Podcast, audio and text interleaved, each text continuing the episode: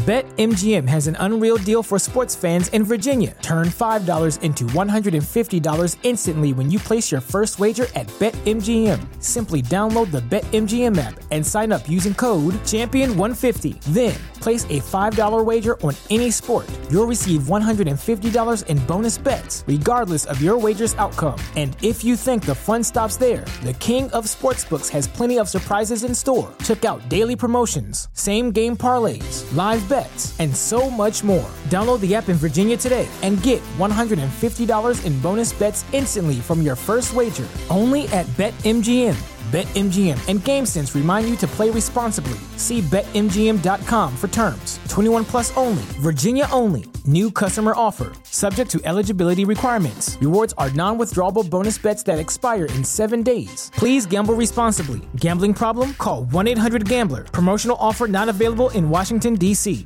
What's so special about Hero Bread's soft, fluffy, and delicious breads, buns, and tortillas? These ultra low net carb baked goods contain zero sugar, fewer calories, and more protein than the leading brands, and are high in fiber to support gut health. Shop now at hero.co.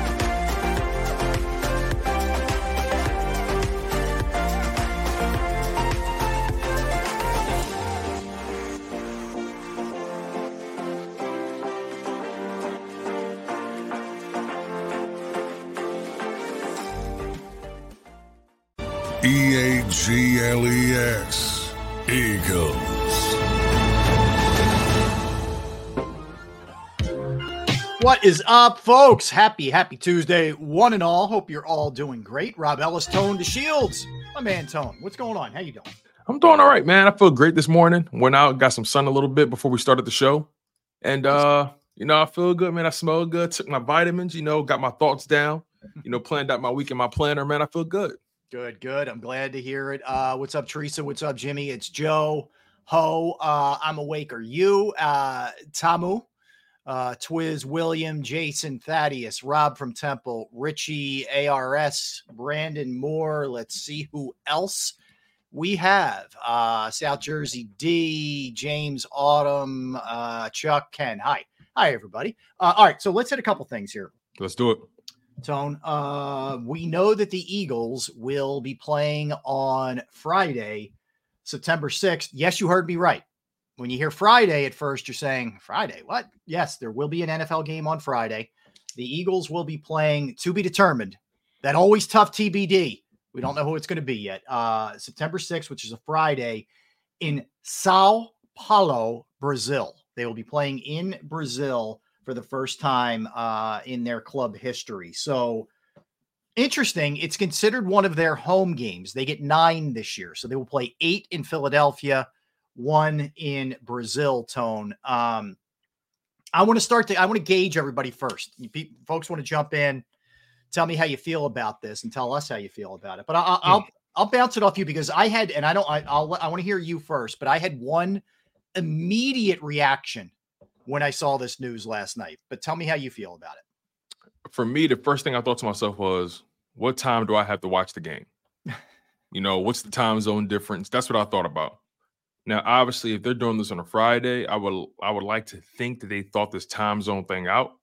Um, I don't know. Like, do you know? Are, are you aware of how the time zone works as far as what time we would have to watch? We we would be able to watch it versus. Well, I think it depends what time the game starts. We don't. Exactly. Exactly. So, like, do you, I'm, I'm trying to think. Maybe what they ti- maybe they start the game. I want to say it's like six hours, but maybe they start the game at noon Brazilian time, and we get a six uh, six p.m. on a Friday or something like that, or, or a one o'clock Okay. gets us a seven p.m. So listen to this. Right now in Sao Paulo, it's 105 p.m. Oh, okay. So it's two hours. Right. So if the game, so it's a two hour difference. Well, actually, two hour difference from you. Well, it's it, actually for you, it's a two hour difference Yeah. for you. For me, it'd be a three hour difference. So if they played the game at what 12 o'clock, I would have to watch it at 3 p.m. Uh, it's a Friday. I'm guessing that game's played at night. So if they played it, Eight o'clock, uh, nine o'clock start in Brazil. We get a seven o'clock kickoff. Hmm. Would be a would be a guess from me. That's just a guess. No Yeah. idea. I I think I got that right. I think. Yeah, yeah, you're right. Yeah, you're right. Yeah, if they played at nine over there, it'd be a seven o'clock game for. It'd be, Eastern, Eastern time zone. Right. Yeah. Yeah, seven for you, six for me. That would be a guess of mine. Uh, Yeah. You know, somewhere around there. I, I think makes sense. Yeah, because they're three hours. They're three hours ahead of me. But Right. overall, though, um, Yeah. I'm I'm intrigued by it. You know, I'm not really a full transparency. I'm I've never really been a fan of the international games. Um, you know, for time purposes. Um, but I understand what the NFL is doing. You know, they're trying to increase their footprint on the planet, and I totally get it. Uh, we'll see how it works out, though. Um, it's going to be very different to see the Philadelphia Eagles playing in Brazil. Uh, but look, it gives the Philadelphia Eagles a chance to increase their footprint. You know, their fan base. But uh, you know, we'll see how it happens. I'm I'm I'm pretty indifferent about it. How about you? All right. So here was my first thought. The Eagles had so many night games, such a brutal schedule last year. And again, this is not why they collapsed before everybody starts saying that I'm saying that. I'm not blaming that on, on what happened. But they had so many night games last year, so many later starts to their games that I'm thinking, here we go again. A, a 14 hour flight to Brazil. And I know it's played on a Friday, and I'm sure they'll fly back Saturday, you know, and you get an extra day's rest out of it. And I know it's the first game of the season, which lightens the load a little bit. But the last thing I want is this team having goofy travel conditions again. So I, I looked at it strictly from a football standpoint, not a global, uh, you know, broadening the brand thing for the NFL. Uh, but I thought about it from an Eagles perspective, where you're taking a really long flight to get there. I would imagine they probably spend a week there getting used to the conditions but then you got to take a really long flight back. So even with the extra day or two, I don't know how much difference that makes. That was my first issue with this. I'm trying to think. So I'm looking at the flight right now. I believe a flight to Sao Paulo, Brazil, from my location, is 15 hours and 30 minutes for me. That that's a murderous flight. That's a murderous flight. I've never flown anywhere. Yeah, I've never. fl- I don't think I've ever flown anywhere that far before. We flew to Ireland, which was a very long. Actually, flight. you know what? I'm trying to think. I flew from Philadelphia to Hawaii. I think that's. what, what what's was- that about eight? I- I, I I, can't, don't know. I can't remember, but we was it was a pretty much a full day of traveling because we had Yeah. a couple connecting flights. But yeah, it's just I'm glad that it's first game of the year. Get it out the way. That's one thing I will say.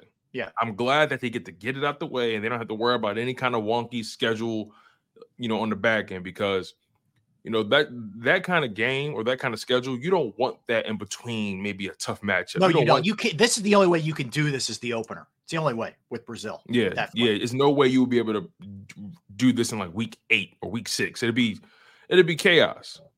It'd be chaos. Yeah. But overall, So- you know, um, it's pretty cool. I don't. And, again, I'm gonna I'm gonna somewhat sound like the ugly American here. I don't really care about these European games. I don't. I I, don't told care. you, I, I don't care about them at it all. does nothing. Like I, I'm glad the NFL is going to make even more money. God bless. You know what else is new? Um, Right. and they're, they're they're looking to sell more. t- You know, Eagles jerseys in in Brazil. Right. It's not like they need it, Have but at it. Yeah, whatever. I, I, but I don't care about that. I care about how it affects the football team that I you know follow. And right.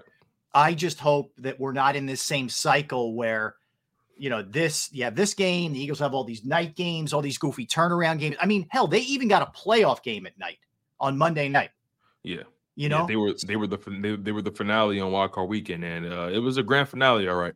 Yeah. Uh, but yeah, like I said, I'm I don't really care about the international games in in, in any shape, way, or form.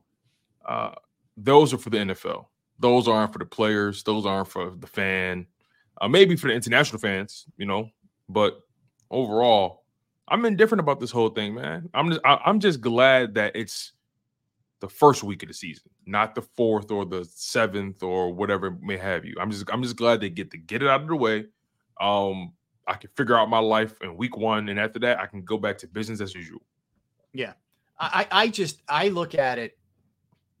I, am looking at it from a football perspective, and and and to me, I, I, don't know. We'll see how it plays. It's a, the the place holds like forty nine thousand where they're going to play. We don't know the opponent yet. Here's what we know: the Eagles' home games this year are designated as Dallas, New York, and Washington, the usuals. Then it's Cleveland, Atlanta, Carolina, Jacksonville, Green Bay, and Pittsburgh.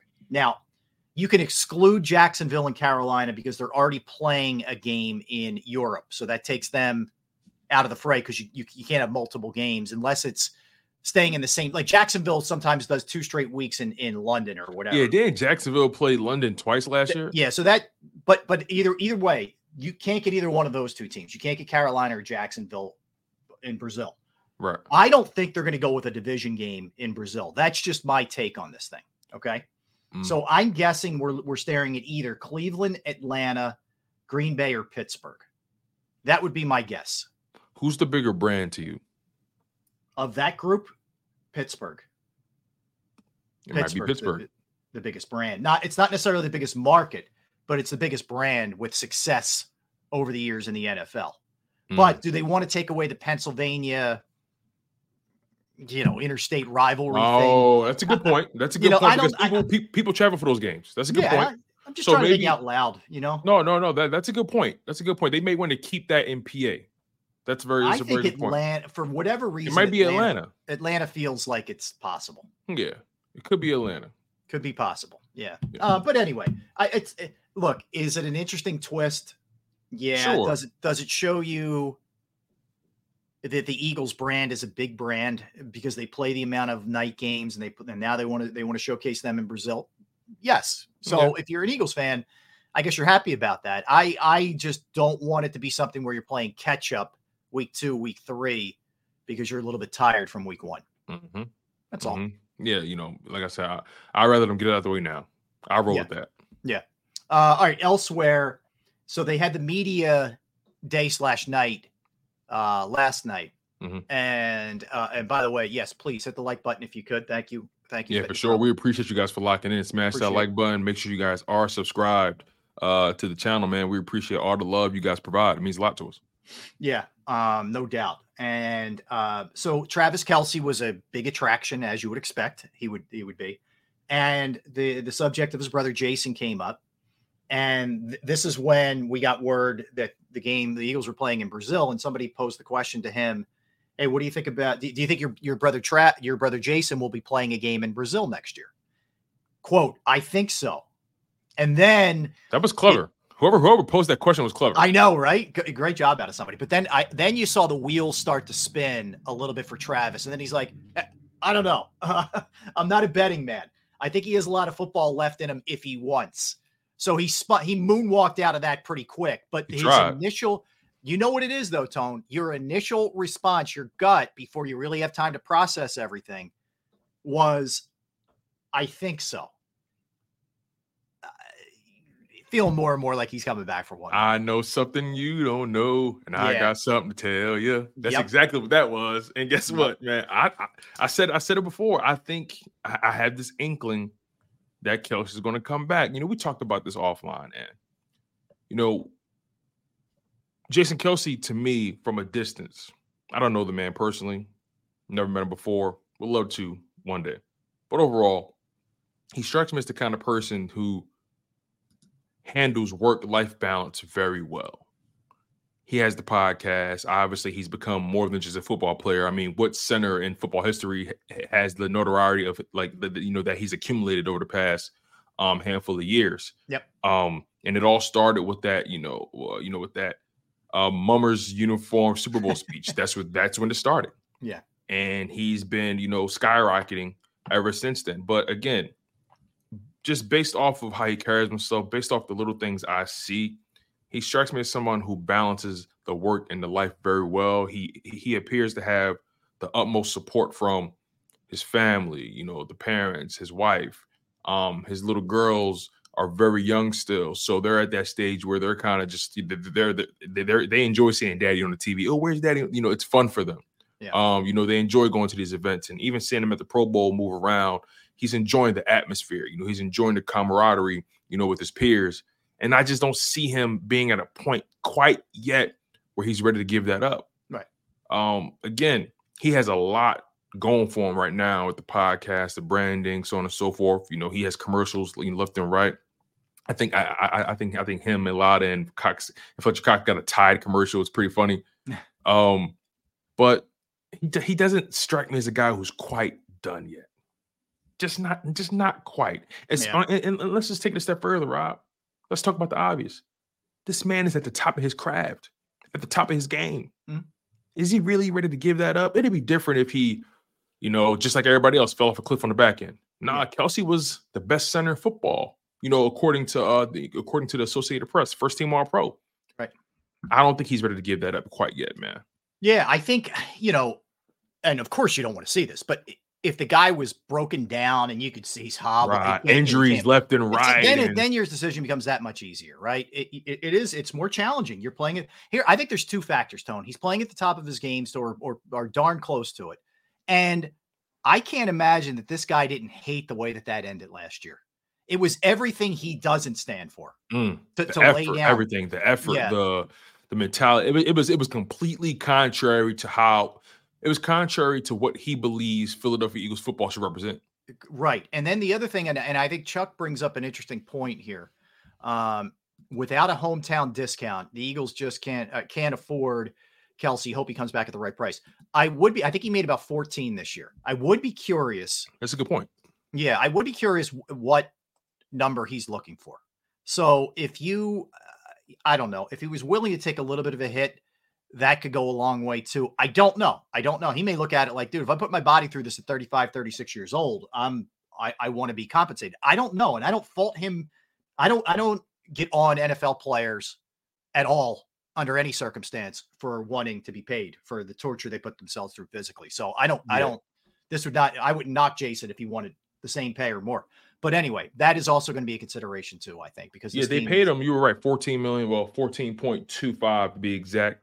Um, looking at his contract situation, they have a lot of money um deferred out. So he's going to still get paid from his team for quite Sure. some time. Sure. so um, th- that's a factor. There's no doubt that's a factor. Yeah, I just, you know, is it really about that begs the question, right? Is it about the money at this point for him? Right. I don't believe that. You know, again, everybody wants to be compensated fairly. I'm not denying that.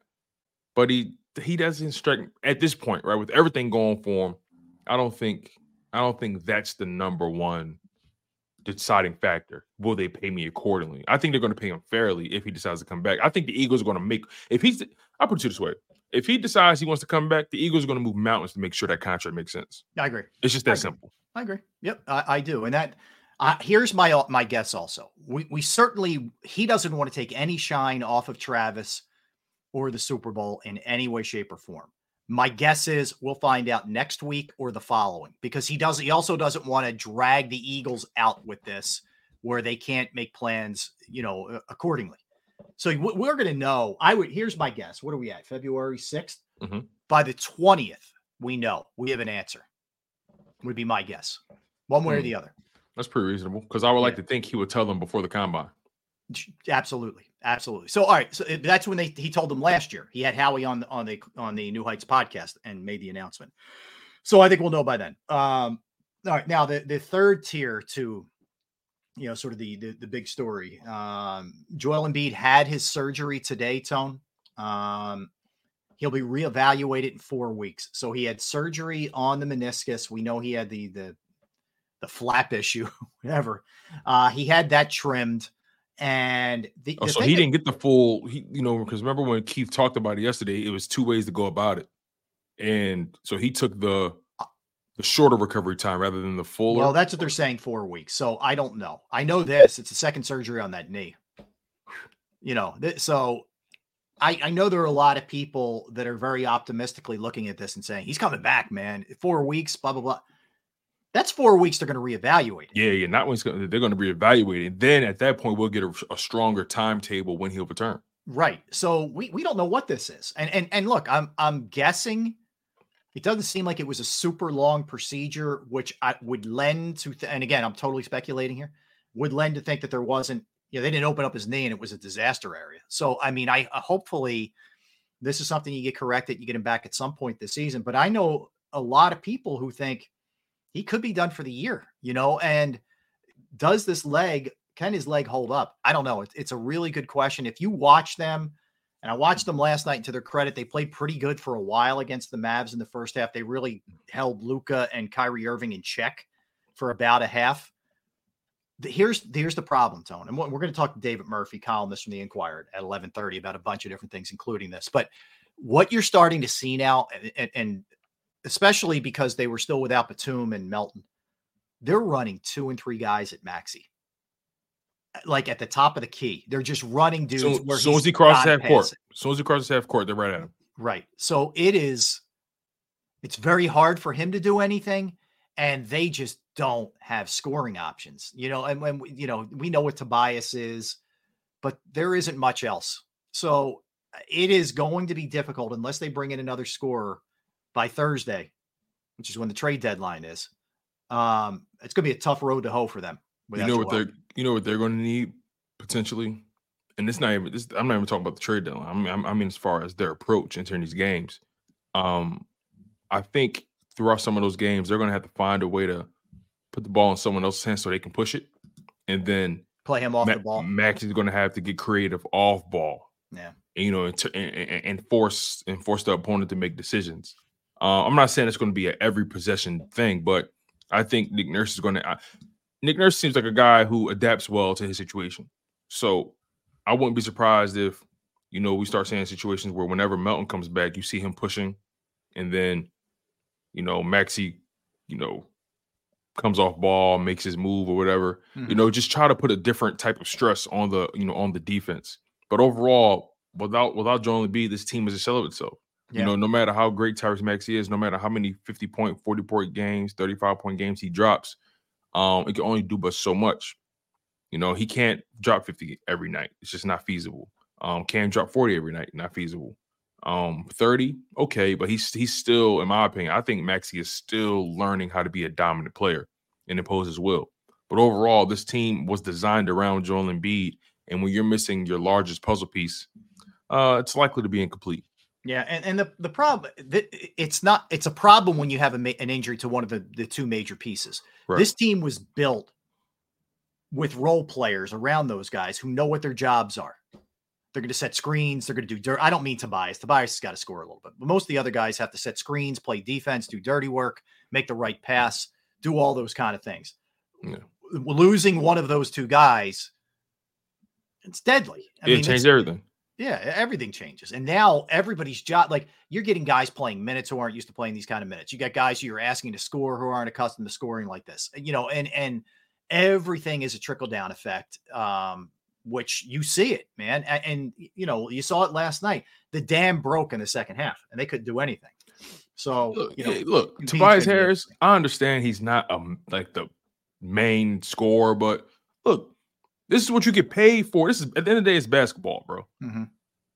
Tobias Harris has to become a legitimate threat so they don't crash on Maxey. It's just that simple. Tobias Harris has to has to help Tyrese Maxey. He can't just keep being a passive player. It's it, until further notice, Tobias Harris needs to carry himself like a legitimate number two or a legitimate scoring threat. Be aggr- every time you get the ball, look to score. Every time, you know what I mean. If you if you got the if you got the uh, mismatch, attack. Mhm. Get to the free throw line. Mhm. Make them make them respect you so you can take some pressure off of Maxey. Otherwise, Maxey's he's not going to be able to really get anything done efficiently or effectively if they're crashing him. Um, all right, so let, us circle back. I want everybody to jump in there uh, in the chat as well. Um, does it bring any added excitement level for you that the Eagles are playing a game in Brazil? And again, I, I know I'm sure I come off like the small-minded American here. I get it. It doesn't do anything for me, frankly. Do I think some of the scenics will be cool? Yes. Do I think it'll be cool for people um, to be able to travel to the game uh, who are fans. Yeah, of course, that'll be a trip you'll never forget, right? I, I I love all that. If you could if you could afford it, great. So I I think from all those standpoints, I get it. It's cool. It's different. It's, you're not hopping on a train and going to Washington. Understood. But I'm just telling you, as someone who won't be traveling to the game, who will be here, I just, I again, I I was hoping this year because they had a bit of a down year, we'd avoid the night, night, night, weekend. Blah, blah, blah, I know they're going to get their fair share. It's it's Jalen Hurts, it's the Eagles, etc. But you know, here I feel like here we go again with this Brazil game. That's where I'm at. That's where I'm. I'm glad it's the first game of the year. That offsets it a little bit, um, but I it doesn't move the needle for me at all. I'm I'm totally with you. I couldn't agree with you more. It's just another business proposition for the NFL. Really, that's how I look at it. Yeah, you know, it's it's okay. And and, and here's another thing too, right? We live in a generation where we're it or time where it's everything is bombarding with information and we're supposed to care about everything, right? And the fact of the matter is we don't have to care about everything. And when it comes to this Brazil game with the Philadelphia Eagles and whoever they play, I genuinely don't care about it. You know, like you, it's I don't I may come off as the snobby American, you yeah. know, but hey man, it's first of all, you're fucking up my time. you know, playing, you know, playing, eh, you know, in a different time zone like that. It's a Friday. You know what I mean? It's it's just weird, but it is what it is. You know, it's the, you know, it's par for the course for the NFL. This is what they do. But overall, I'm indifferent. Yeah, I, I yeah, me too. I mean, that's a good way to explain it. Like just in, as far as the league making more money, pageantry, whatever, whatever we're calling this, whatever. I don't care. I, I frankly don't. It doesn't. It doesn't do anything for me. So mm-hmm. that's where I'm at, man. That is that's where hey, I'm man, at. And that's the way the cookie crumbles. And there's going to be more and more of it. Uh, just get ready. And I think the other thing they're setting themselves up for, at least for the first game of the year, at least, is a Friday game. Oh, We're going to come out of the shoot. So you think this was the? You think this was the the the, the, the pilot project? One hundred percent. We are going to come out of the shoot eventually, and there's going to be a Thursday, Friday, Saturday night game Sunday, Monday. The NFL wants to dominate the weekend. Dominate yep. from the NFL can dominate Thursday, Friday, Saturday, Sunday. Five days out of the week. That's what they're going to do. That's insane. The, the, only days you're not going to have action, at least that first week or Tuesday, Tuesday, Wednesday. Wednesday. That's, That's insane. That's it. They're, they're not going to care about college football. They're going to steamroll anything else in their way. We saw it this past year on Christmas. Like it, it's that's where it's headed. That's where. And also. I would, you know, it also where it's headed they're going to start having playoff games internationally. I wouldn't they be could. surprised. I wouldn't be yeah. surprised a playoff game internationally. I would not be surprised. The next thing you know, Lord knows when and if uh, international Super Bowl. Yeah. If they decide to do that, you know, maybe maybe that may be counterproductive for them. Who knows? But listen, if they if they're already take if they if they've already gone to these lengths, we can't put anything past them. You know, we're, we're watching football games on Peacock now. You know what I mean? Yeah. We're watching oh, football oh, yeah. games on Amazon. Well, Roger Goodell addressed that yesterday on streaming services. So yeah. I'm telling you, we're trending to a pay-per-view Super Bowl. I agree. Watch. Oh, it's headed that way for sure. Uh, all right, let's uh let's sneak a quickie in and we will come back and we will talk to columnist from the Philadelphia Inquirer, David Murphy. We'll talk to him about Embiid. We'll talk to him about the Eagles, their offseason, what he thinks their priorities should be. Uh, we'll talk Phillies pitchers and catchers. Got a lot to do with David. And then after that, I'm going to measure the Eagles up with the NFC East. That's coaching, that's ownership, that's quarterback, that's GM, that's just overall team rankings, the whole nine. We'll do that at 12 o'clock. Don't go anywhere. That's Tone. I'm Rob. We're Sports Take. Let's talk about Bravo Pizza of Havertown. Bravo Pizza of Havertown, family owned since 1985. You get Alex and his great crew in there each and every day, putting out the best, most fresh food that you could possibly get. Bravo Pizza of Havertown offers 20 different styles of pizza. They have slices to go. Uh, they have the specialized pizza. However, you like it, they'll make it, but they don't just do pizza. They have fresh pasta, sandwiches, wraps, wings, salads. You name it across the board. Bravo Pizza of Havertown is also committed to the community. They have fundraisers for charity, schools, little leagues, where the proceeds go to those organizations. You can follow them at the Bravo Pizza of on Instagram and Facebook. They're located at 1305 Westchester Pike Manoa Shopping Center in Havertown, Pennsylvania. Give them a call 610 446 3810, 610 446 3810. Bravo Pizza of Havertown.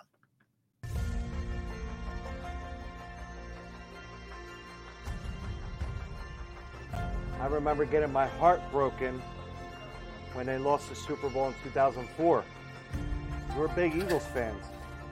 We moved to South Philly because of the Eagles.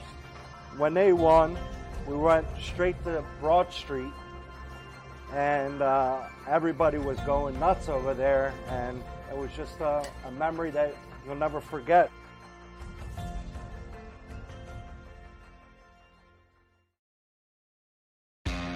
Go to get your game on. Go for the beers. Go for the cheers. Go for the hit and the hits. Go for the stakes and the stakes. Go to get your parlay on. Go to get your party on. Go for the scene. Go for the screens. Go for the gallery. Go for the win. Go to Ocean. Visit theoceanac.com to plan your visit. At Pond Lehocky, we've recovered billions of dollars for our clients, and we're confident we can do the same for you. With over 250 years of combined courtroom experience, we've helped over 100,000 injured clients obtain some of the largest settlements in Pennsylvania. One conversation is all it takes to help you and your family get back on track. If you've been injured in an accident, give Pond Lehocky a call.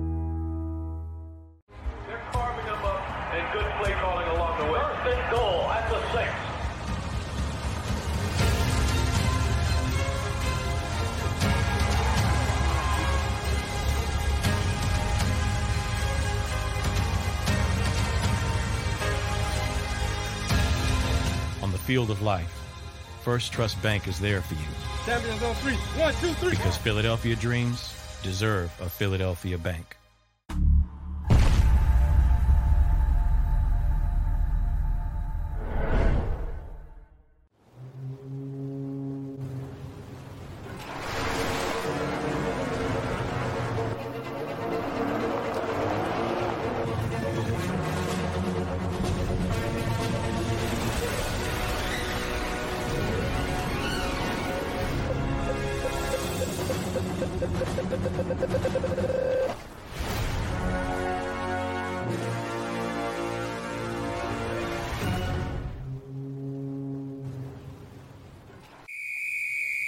Underdog Fantasy has a way for you to play alongside your favorite football team all season long with their fantasy pick'em game.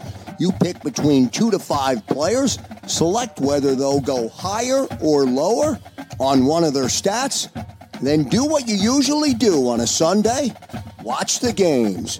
You can win up to 20 times your money in a single game by going five for five. It's a fantasy game, and the sports betting show wants you to get involved. Go to UnderdogFantasy.com. When you sign up, use the promo code WIN, and Underdog will double your first deposit up to $100. That's UnderdogFantasy.com. Use the promo code WIN. Do you stream on a Roku, Fire Stick, Google TV, or Apple TV? Now you can watch 6ABC 24 7 with the 6ABC Philadelphia streaming app. And the big story on Action News. Search 6ABC Philadelphia and start streaming today. E A G L E S. Eagles.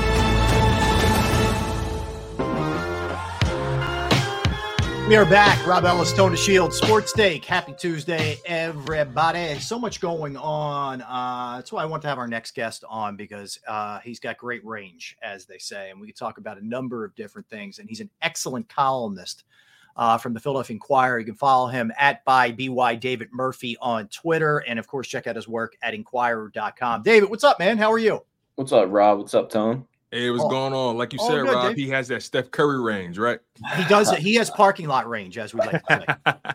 He's, he was I don't know firing takes that. off as soon as he got out of his car before he walked into his place. So it's all good, man. All right, Dave. So let, us start with Embiid. Uh, had the surgery today.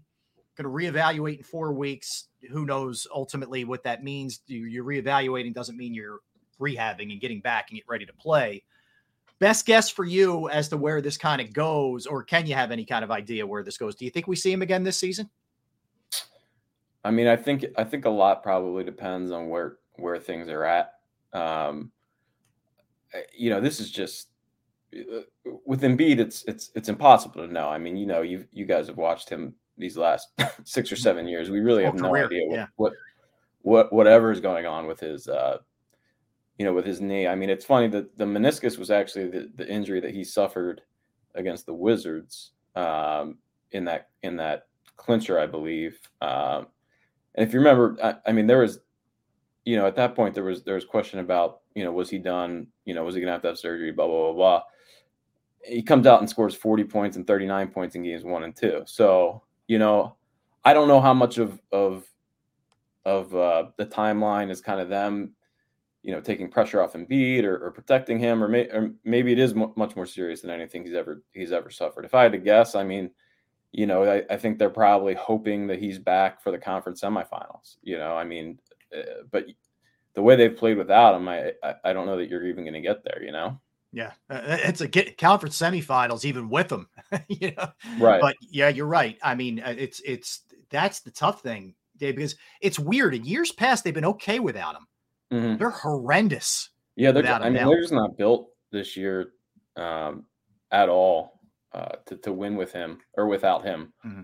Uh, they they actually uh, their, their their net rating, their their points per hundred possession is is is not really all that much worse than it usually is without him uh, in terms of on the bench versus on the court. But obviously, in the games that he's missed, he's just you know they don't they don't have a true backup big man is what it comes down to. You know, I mean, the defensive end he's such a big. I've always said it. I mean, that's defense is what makes him the MVP, and and he never really gets the credit for it because he's so big and he doesn't necessarily do anything. Uh, you know, he doesn't do any anything any have many highlight worthy blocks or anything like that, but but he just changes the game on defense and you know trying to trying to ask Paul Reed and, and Mo to fill in for that just isn't isn't working. Hmm. Yeah, David. You know, I asked I asked Keith Pompey this yesterday, um, and I want to ask you how much of this injury um do you place on um the NBA? You know, employing that 65 game minimum for all these awards. You know, you're seeing a lot of these guys kind of push it because they want to be considered for you know all NBA. You know, all those things impact their pockets. So um, how much of an impact? Uh, how much of that do you place on of Joel Embiid kind of going out there forcing it? Yeah, it's it's like uh, look, I, I know the NBA deserves. I, I don't know if blame is the right word. This was an this is an un, unintended consequence of mm.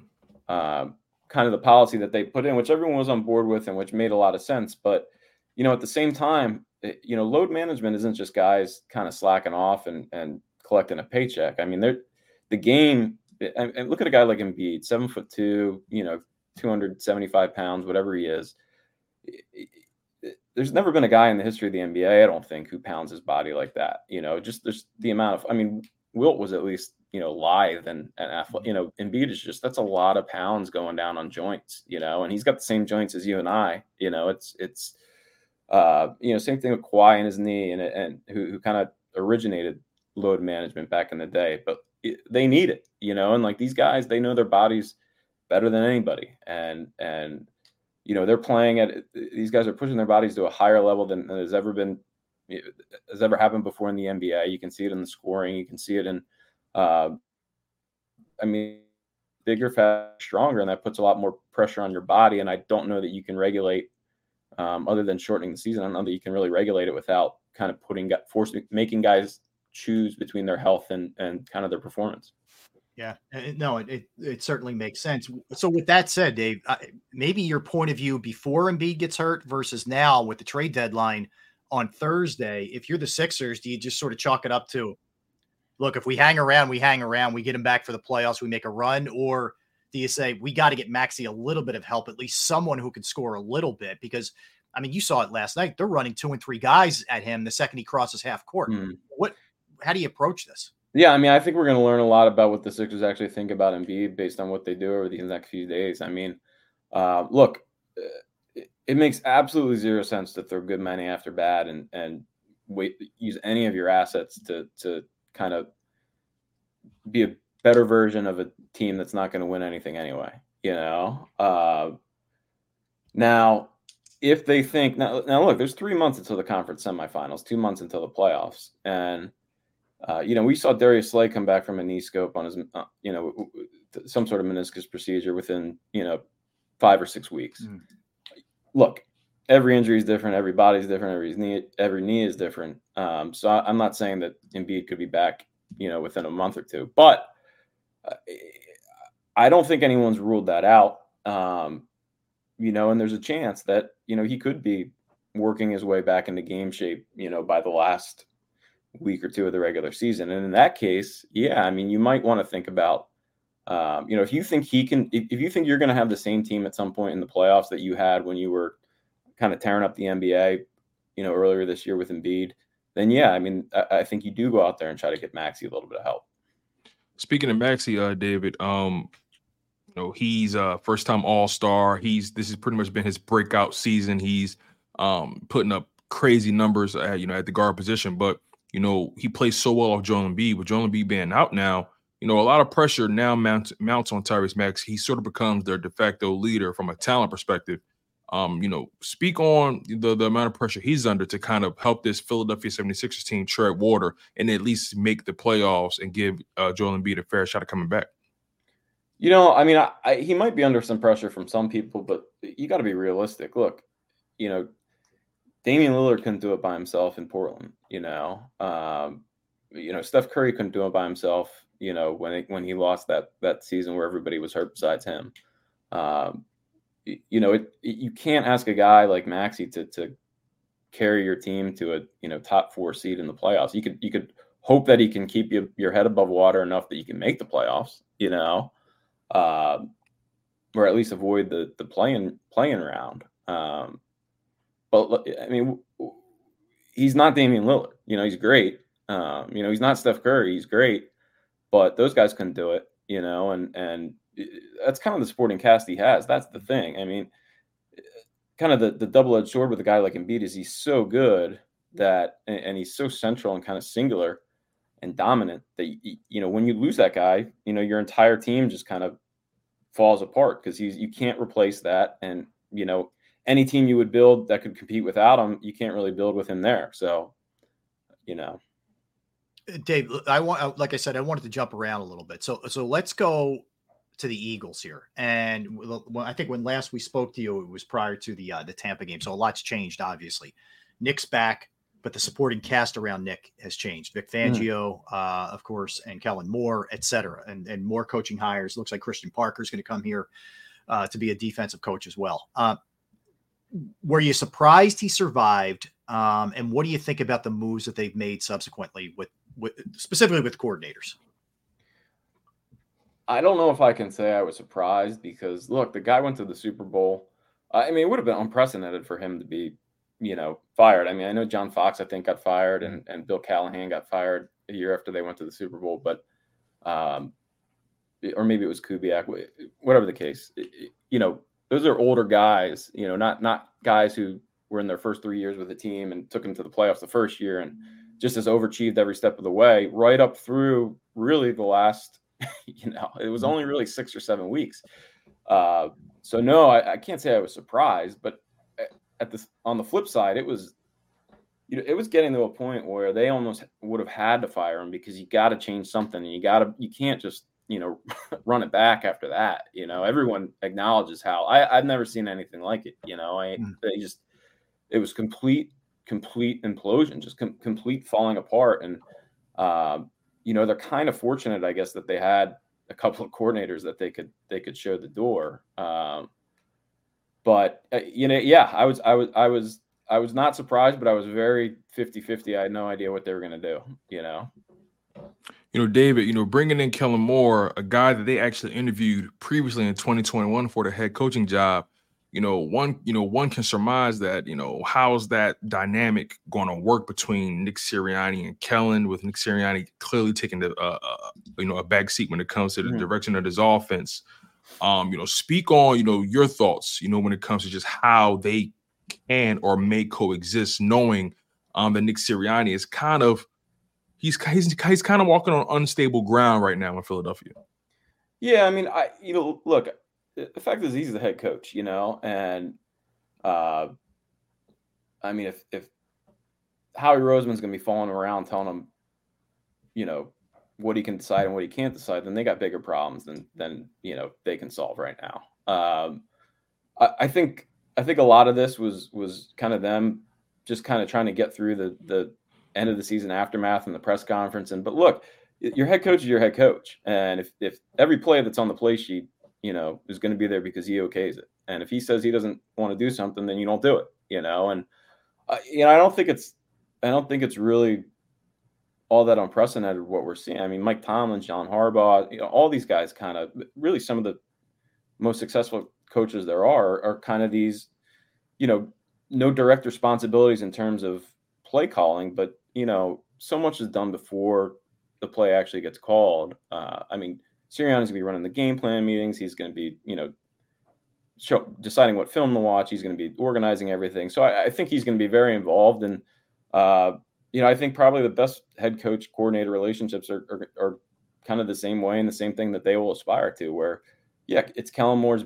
you know, it's Kellen Moore's baby, and, and that's his, you know, he's the mad scientist there, but but you're working with your head coach to kind of um, I mean, look, it's football. Run, pass, you know, deep, short, sidelines between the numbers. Like it's not. There's only so many decisions that you can make, and and you know, I think in the best organizations and in the best workflows, kind of some of these decisions are obvious, especially if, if you've picked the right guy as the head coach. He's going to be doing a lot of stuff that you would do anyway. You know. Yeah, Murph. Uh, as far as Jalen kind of ties in all this, obviously, um, was his step back just a byproduct of the entire team going into the abyss, or do you think there's there's bigger issues there? How how critical and how much of a job will it be to, to kind of get him back to 2022 status? Look, man, J- I mean, Jalen Hurts has proven me wrong at every step of the way, so I can't even begin to guess. Uh, I mean, frankly, he he's look he looked, um, you know, a little bit more like the guy I thought he was originally, um, but at the same time, he's a much better passer still than that guy ever was um, and, and, he still has that. The thing that that kind of blows my mind and, and leaves me kind of guessing at, at what the future holds is, you know, I don't want to say slow, but kind of slow. He, he looked, you know, I, I don't know if he was, there was something acute wrong with him. I don't know if it's, I mean, look, we saw it with Michael Vick, you know, we saw it with Donovan. We saw, I mean, Donovan was run, running for 13 yards a game by the end of his career, yeah. you know, um, you, you just don't see Lamar, Lamar Jackson's kind of, kind of you know, a, an odd bird that way, where you just don't see guys have a sustained rushing peak, um, you know, playmaking peak with their feet um, very often. So, uh, you know, question is, is is was this a one time thing? Is this, was he was he dealing with stuff that he's going to get? Sorry, okay. Do you have somebody there to get it, Dave? Yeah, no, we got a fence guy coming. He, he must be a little early. If you got to go, uh, go ahead, man. Uh, no, it's all good. But yeah, I mean, he, uh, you know, he, I, I think that's a big question. Can he make plays with his feet like he used to? Can he can he stop on a dime? Can he can he you know get to the edge? Um, I don't know, and I, and I don't know if that's what def- because of what defenses were doing, what what was wrong with his body. Uh, that that's a big question to me, and I couldn't even guess at it. Hmm. You know, David, um, I'm glad we're here because you know Jalen Hurts and most notably Nick Sirianni, they got a lot of heat about how they responded to the blitz in 2023. And Jalen Hurts has been getting a lot of heat about that since he became a starter. It's kind of been his one Achilles heel. Even in that Super Bowl year, um, they struggled. They had games in between the Cardinals game, um, that Colts game, where the offense seemed to really sputter. Um, you bring in a guy like Kellen Moore, who, you know, albeit has not worked with dual threat quarterbacks in his NFL career, but he has a strong um, history of being successful against the blitz. Um, how much of the onus has been put on Jalen Hurts now to come in well prepared, um, you know, to rectify uh, the demons that he's failed to slay in the first few years of his career when it comes to that blitz? Yeah, I mean that's going to become Moore's number one thing. Is that you know we talk about a lot about play calling, but it's going to be about coaching up Hurts and getting him to see what what the coach sees out on their field and, and make the decisions that need to be made. I mean, that was a big thing with Hurts this year. You know, he was definitely it, it was a little slow on the up uptick at sometimes, and I think a lot of that comes down to what what coordinators were doing to confuse him. But um, yeah, I mean, more that's going to be Moore's big thing is getting him, you know, getting him to recognize what he sees in front of him and and put the ball where it needs to go. Dave, let me let me jump to Phillies because believe it or not, we are real close here to pitchers and catchers. Um, pretty quiet. Nola resigning certainly necessary but they didn't do a ton else. What would you have liked to have seen them do? Are you good with where they are? Um, how do you view their their status here as we are about to enter the 24 season?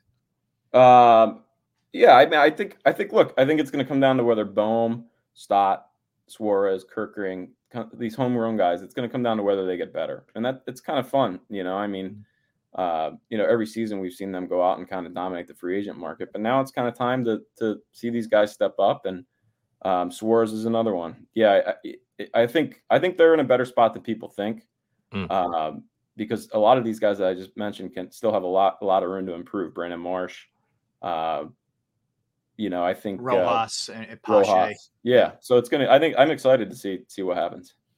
You know, David. You know, speaking of those guys, right? That you're, you know, that you're looking forward to stepping up, right? You know, and they're they're literally running back with the same crew. I respect that as well. Um, and saying all that, by your estimation, how open is this proverbial World Series window when it comes to the Philadelphia Phillies? Back to back seasons, they've come pretty close. Um, game six um, in the World Series against the Houston Astros, and then uh, they lose in the game seven two, in my opinion, um, an inferior um, Arizona Diamondbacks team. So, um, how open is this window when it comes to the Philadelphia Phillies? I mean, I think it's wide open. I, obviously, it's it's look, it's tough to do anything two, two years in a row, let alone three. Um, tough enough to do it once, even. Uh, you know, you've got the Dodgers making some serious moves. The Cubs are improving. Um, the Braves just every year seem to reload and, and tweak a little bit. So, look, it, it, it is it, it's open, and it's it's probably this might be their their best chance. You know, we'll look back ten years from now, and, and these three, four, or five years are, are going to be their best chance. So, yeah, I would say wide open. All right, I got to I got to swing it back to the Eagles uh, for a second here. Uh, Tony, you want to follow up? Go ahead. Uh, go ahead. Yeah, yeah, yeah. Because I was thinking about something. Um, you know, you you kind of said something with the Eagles about you know overachieving in the Nick Sirianni era. I mean, I, I never really given it much thought up until now. Right, year one, they, they're coming off of the four eleven in one season. No one thought they would make the playoffs. Everybody thought it'd be a, a figured out year. They make it. They make it in as a seventh seed. Um, then the following year, no one thought they would make it to the Super Bowl. People would would think they would just build off of the previous season. Yet they make it there. Um, and then the Phillies, you know, that that year when they made it to the World Series, I don't think we thought that far ahead. And then um, now the expectation changed, and, you know, years later, I guess you know, do Philadelphia fans have to kind of put things in perspective when it comes to where the Eagles and Phillies are in particular? Because again, both of those teams have kind of exceeded our expectations over the past few years consistently.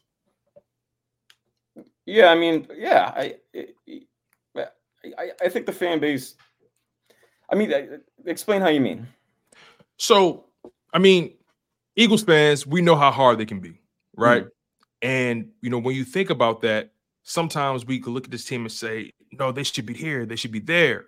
And when you, you know, when you mentioned the um the fact that they've kind of overachieved, it's like, wow, I, I guess you're probably right. Maybe we need to be more patient with what they're building here. Yeah, I, I mean, it, the Eagles thing is just so tough to wrap your head around because of how good they were before it all can, kind of fell apart.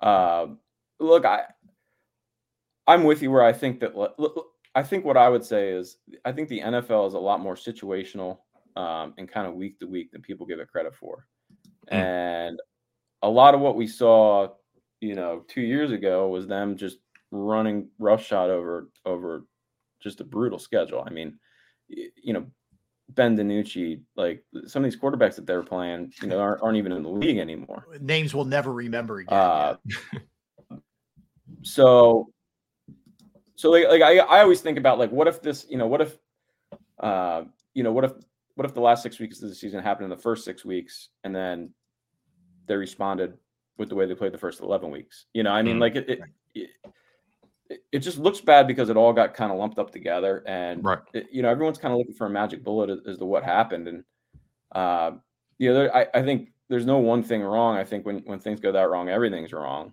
uh but at the same time you know there were they could have beat the cardinals they could have beat the seahawks they they you know it it, it easily could have gone you know a completely different way um and the fact that that they lost they lost a couple of the they, they lost a couple of those games that they should have lost earlier in the season, you know, mm-hmm. and I just wonder how much of it was kind of just kind of luck catching up to them, them never being that good to begin with, combined with uh, I don't know. So yes, I think patience.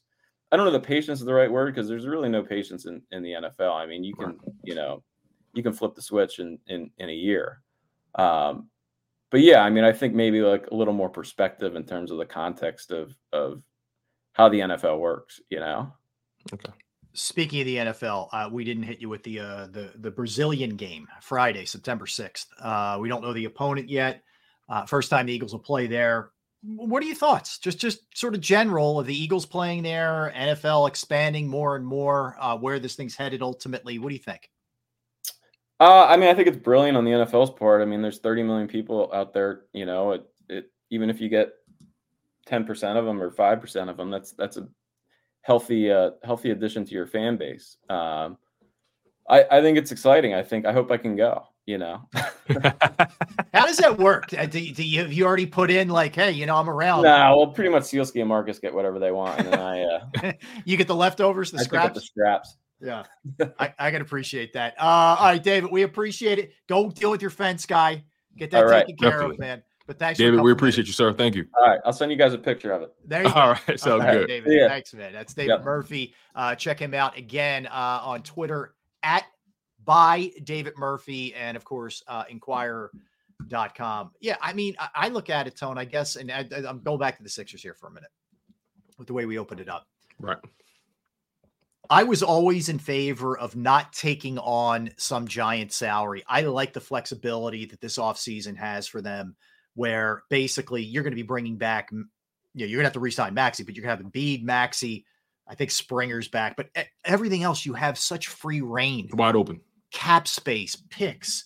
You know, I know it's not the greatest message to your fans if you don't make a major move here between now and Thursday, because we all see where this is headed without Embiid. They're going to get their butts kicked most nights. Mm-hmm. But I'll, I'll kind of take the hit for this year, man, and, and, and try and be a real player next year. It's funny you say that at this point because I've been thinking about it myself, and I'm thinking, you know, I'd much rather have it built right than built quickly. And when's the last time the Philadelphia 76ers have had this amount of flexibility?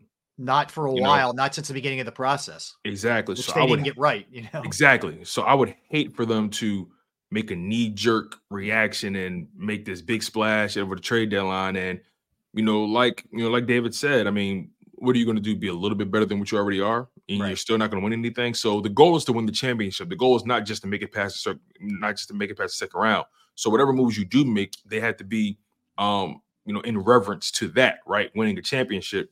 And as of right now, um, I want Joel Embiid to be fully healthy. Yep. You know, I don't want him to come back and he's 60, 70%. He's pushing it and he's re-aggravating things. And look, Tyrese Maxey's on to come up as well. So right now, your two pillars in your franchise are Maxey and Embiid.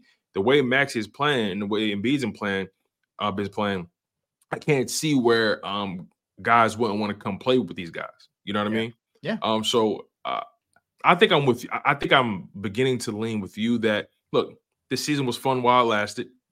But overall, I think there's a bigger goal in mind, a bigger picture that we have to be willing to be patient and let develop.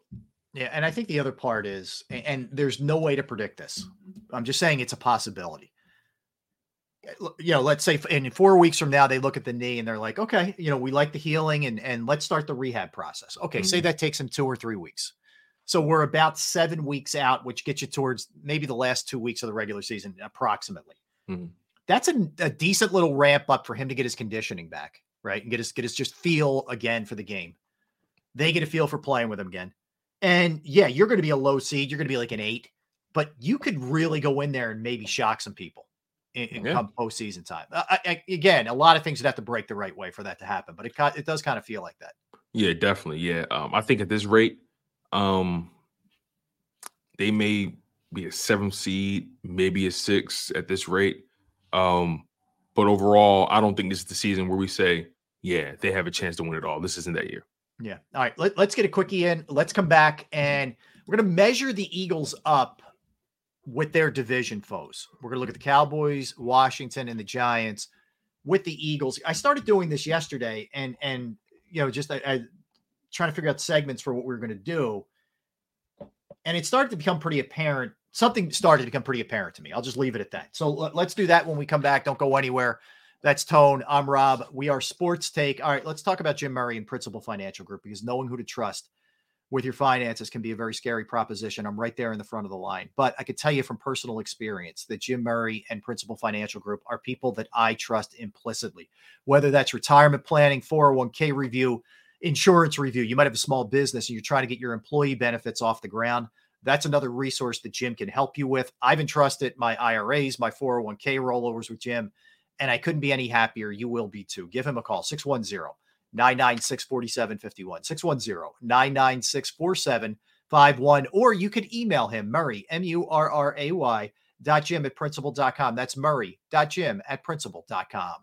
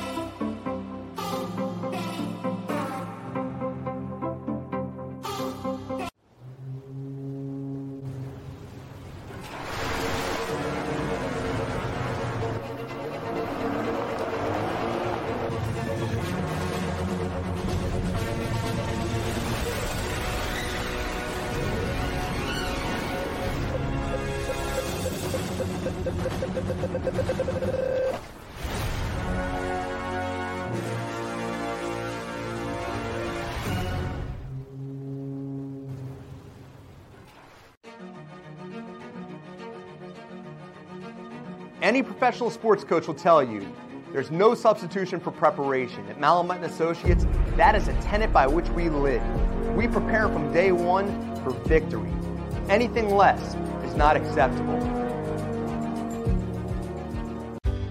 Go passionately. Go fearlessly. Go confidently. Go Birds! Go confidently towards your goals with First Trust, Philly's hometown bank for nearly 90 years, and the official bank of the Philadelphia Eagles. We're focused on getting you over the goal line. So go with conviction, go with trust, and go forward with us by your side. First Trust Bank, the official bank of Philadelphia Dreams. Oh, and go Birds. Underdog Fantasy has a way for you to play alongside your favorite football team all season long with their fantasy pick'em game. You pick between two to five players, select whether they'll go higher or lower on one of their stats, then do what you usually do on a Sunday. Watch the games. You can win up to 20 times your money in a single game by going five for five. It's a fantasy game, and the sports betting show wants you to get involved. Go to UnderdogFantasy.com. When you sign up, use the promo code WIN, and Underdog will double your first deposit up to $100. That's UnderdogFantasy.com. Use the promo code WIN.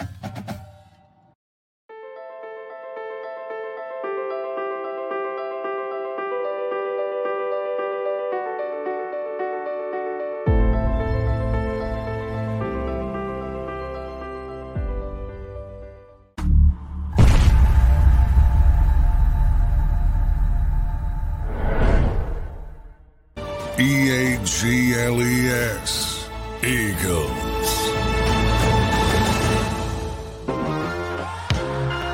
We're back.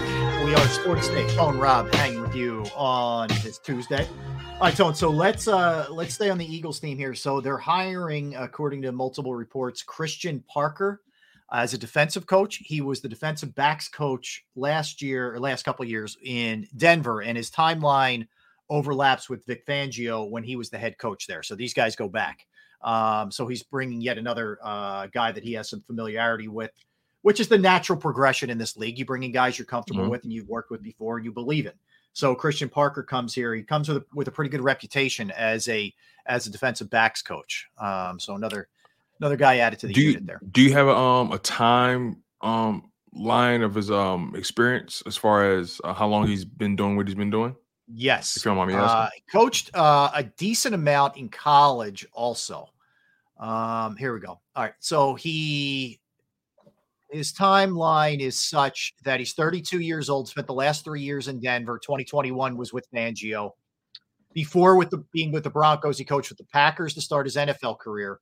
Before that, Texas A&M, Notre Dame, William and Mary, Norfolk State, and Virginia State. So um, He's been around a bunch. When he was there, he had some gr- uh, there, meaning Denver. He had Patrick Surtain the second as you know one of the premier corners in the league. Justin Simmons uh, as a safety. And, safety, yeah. Uh, Yeah, they they were number three in scoring defense in 2021, number eight in yards allowed.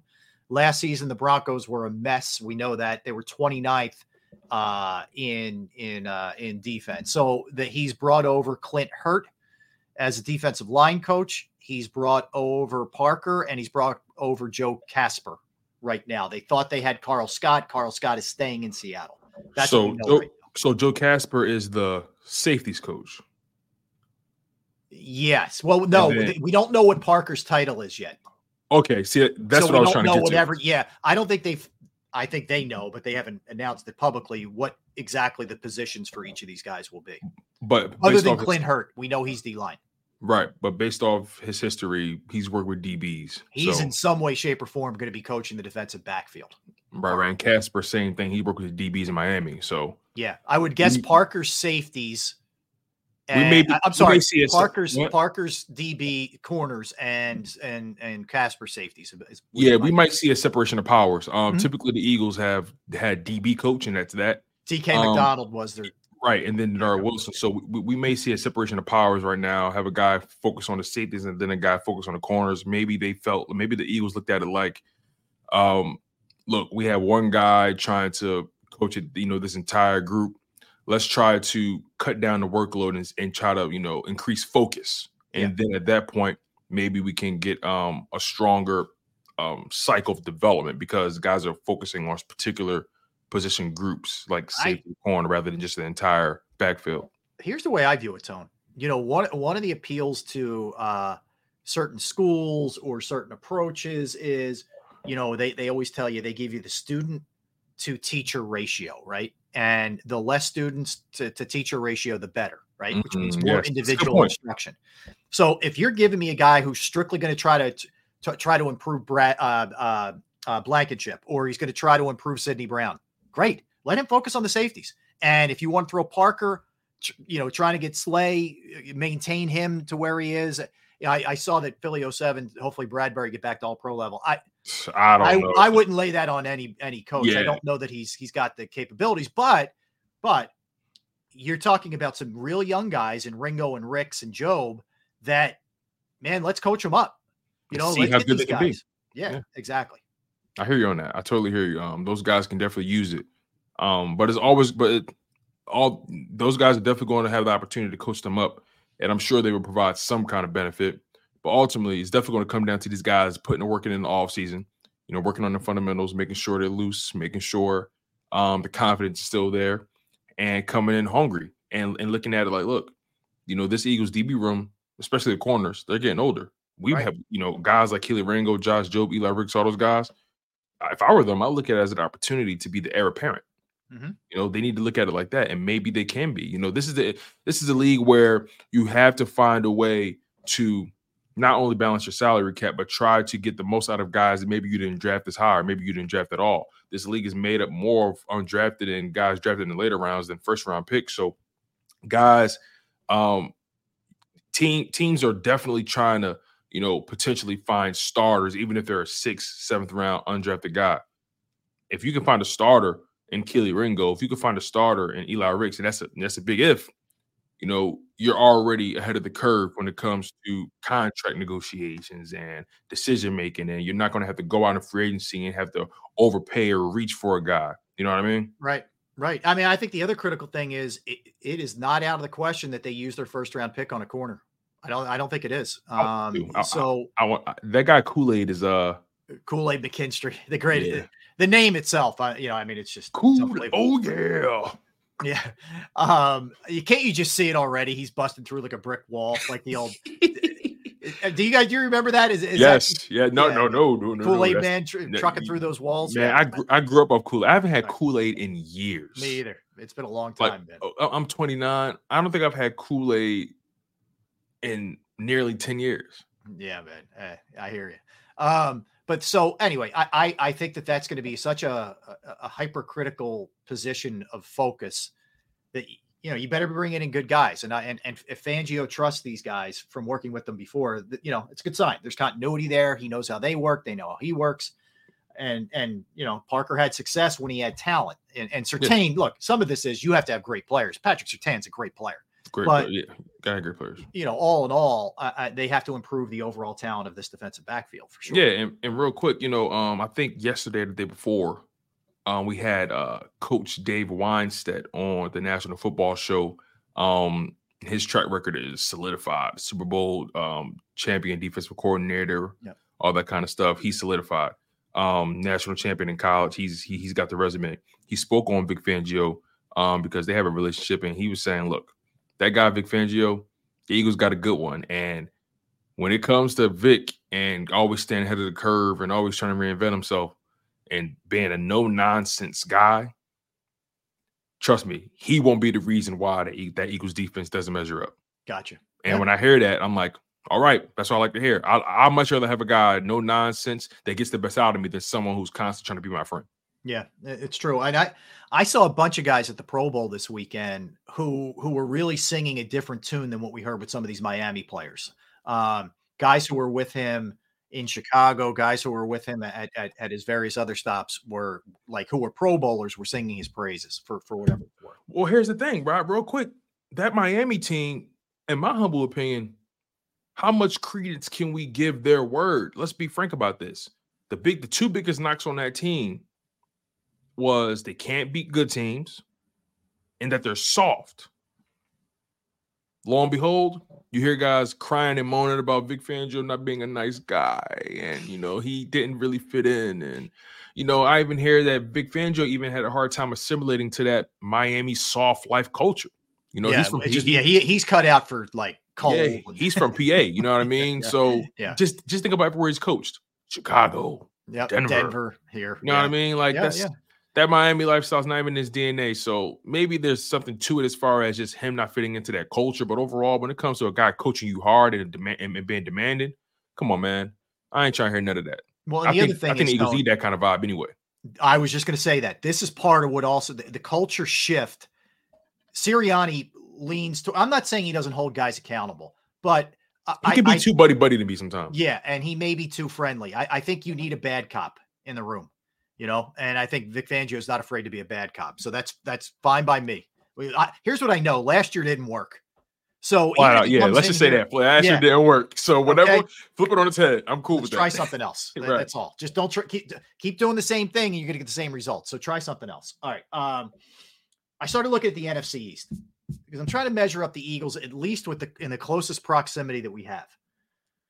And I went through. I I did five categories here: coaching, quarterback, overall team ranking, owner, and GM. And I, I tried to stack up where the Eagles fall with the Cowboys, with the Commanders, with the Giants. Okay. So that this is not the entire NFC. It's not the NFL. This is just NFC East. All Hmm. right. All right. So let, us just let's begin there. We're talking about Sirianni. Let's start with the coaches. If you had to rank them, okay, of the four, Nick Sirianni, uh, Brian Daboll, who's still there, Dan Quinn, who takes over in Washington, and Mike McCarthy, who's still in Dallas. Okay. Those four. How would you rank them one through four? you know, this is a tricky um, proposition because that begs the question: How are we gauging them? Right? Are we just gauging them because obviously the Giants don't have talent, and we know Brady and we know Brian Daboll is a good coach. He was able to coach that team up to a playoff berth, and we saw what he was able to do with Josh Allen. Um, and then when we look at Dan Quinn, um, he did make it to a Super Bowl, didn't win it, but overall his time in Atlanta was, um, Pretty successful. Yeah. you know, it. I'm I'm willing to argue, you know, ups, downs, some some mediocre years, but overall, some people felt like he underachieved there.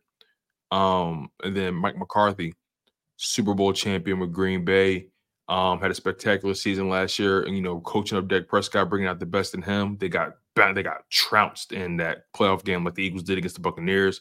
Um, I feel like all these coaches in the NFC East have something to prove, and um, in some shape, way, or form, um, aren't really seen um in the light that they probably should be seen. If I had to rank them though,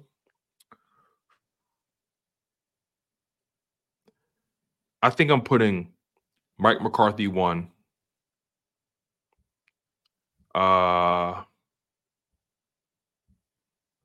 Daboll two, Sirianni three, Wow. um, Dan Quinn four. Daboll, had it. And the reason I put Daboll ahead of Sirianni Ooh.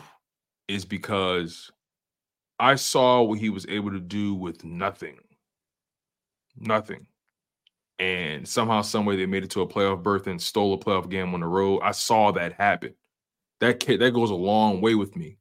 Um, you know, Sirianni, although the defensive roster wasn't the best, that offense still had some heavy hitters on it.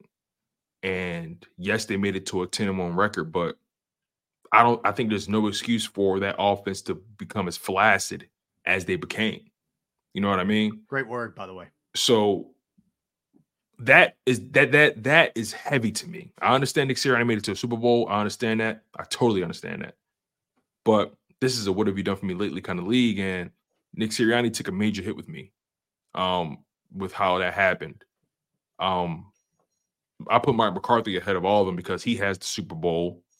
Um, I felt like he coached his ass off this year, and uh, Dan Quinn, I feel like he just has to prove it with me.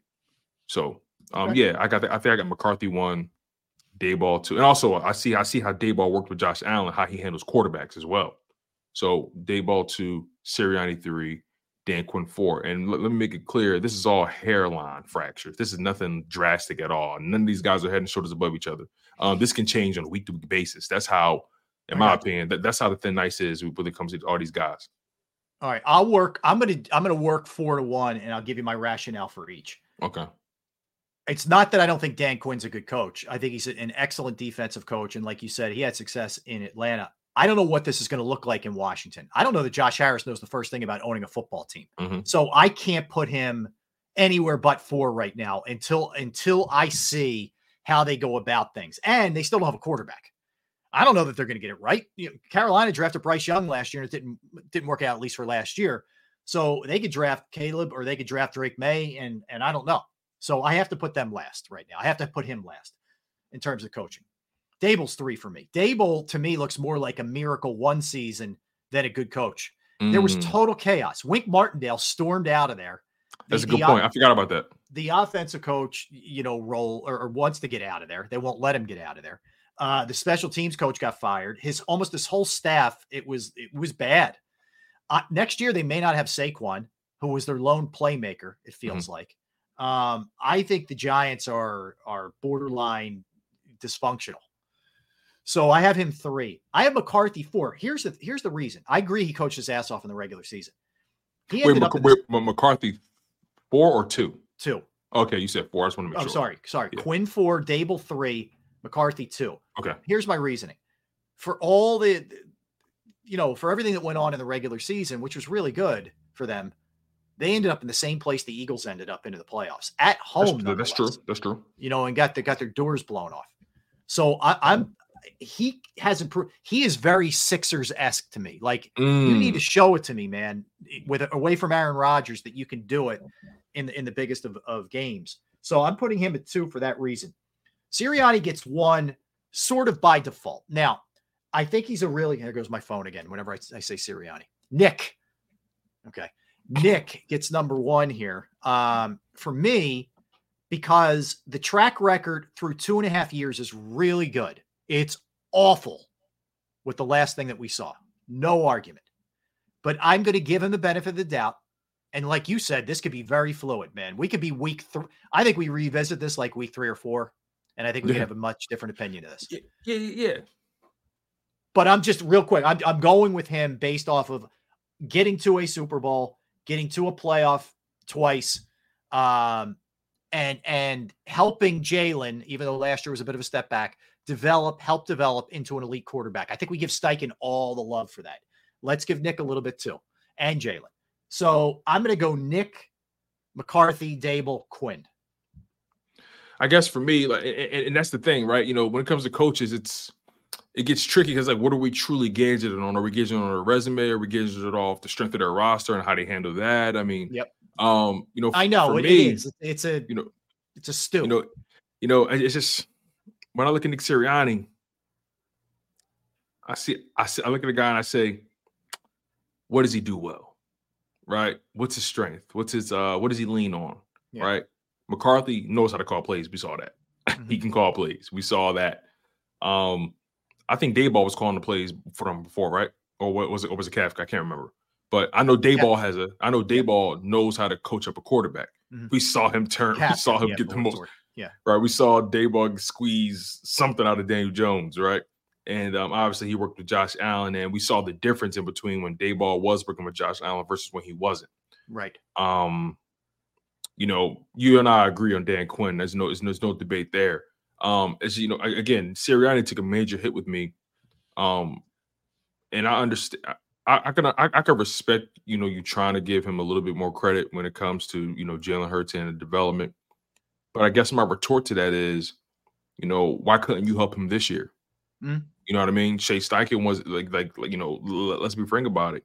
You know, we saw Jalen Hurts develop under Sirianni, Steichen, and Brian Johnson, right? Year one.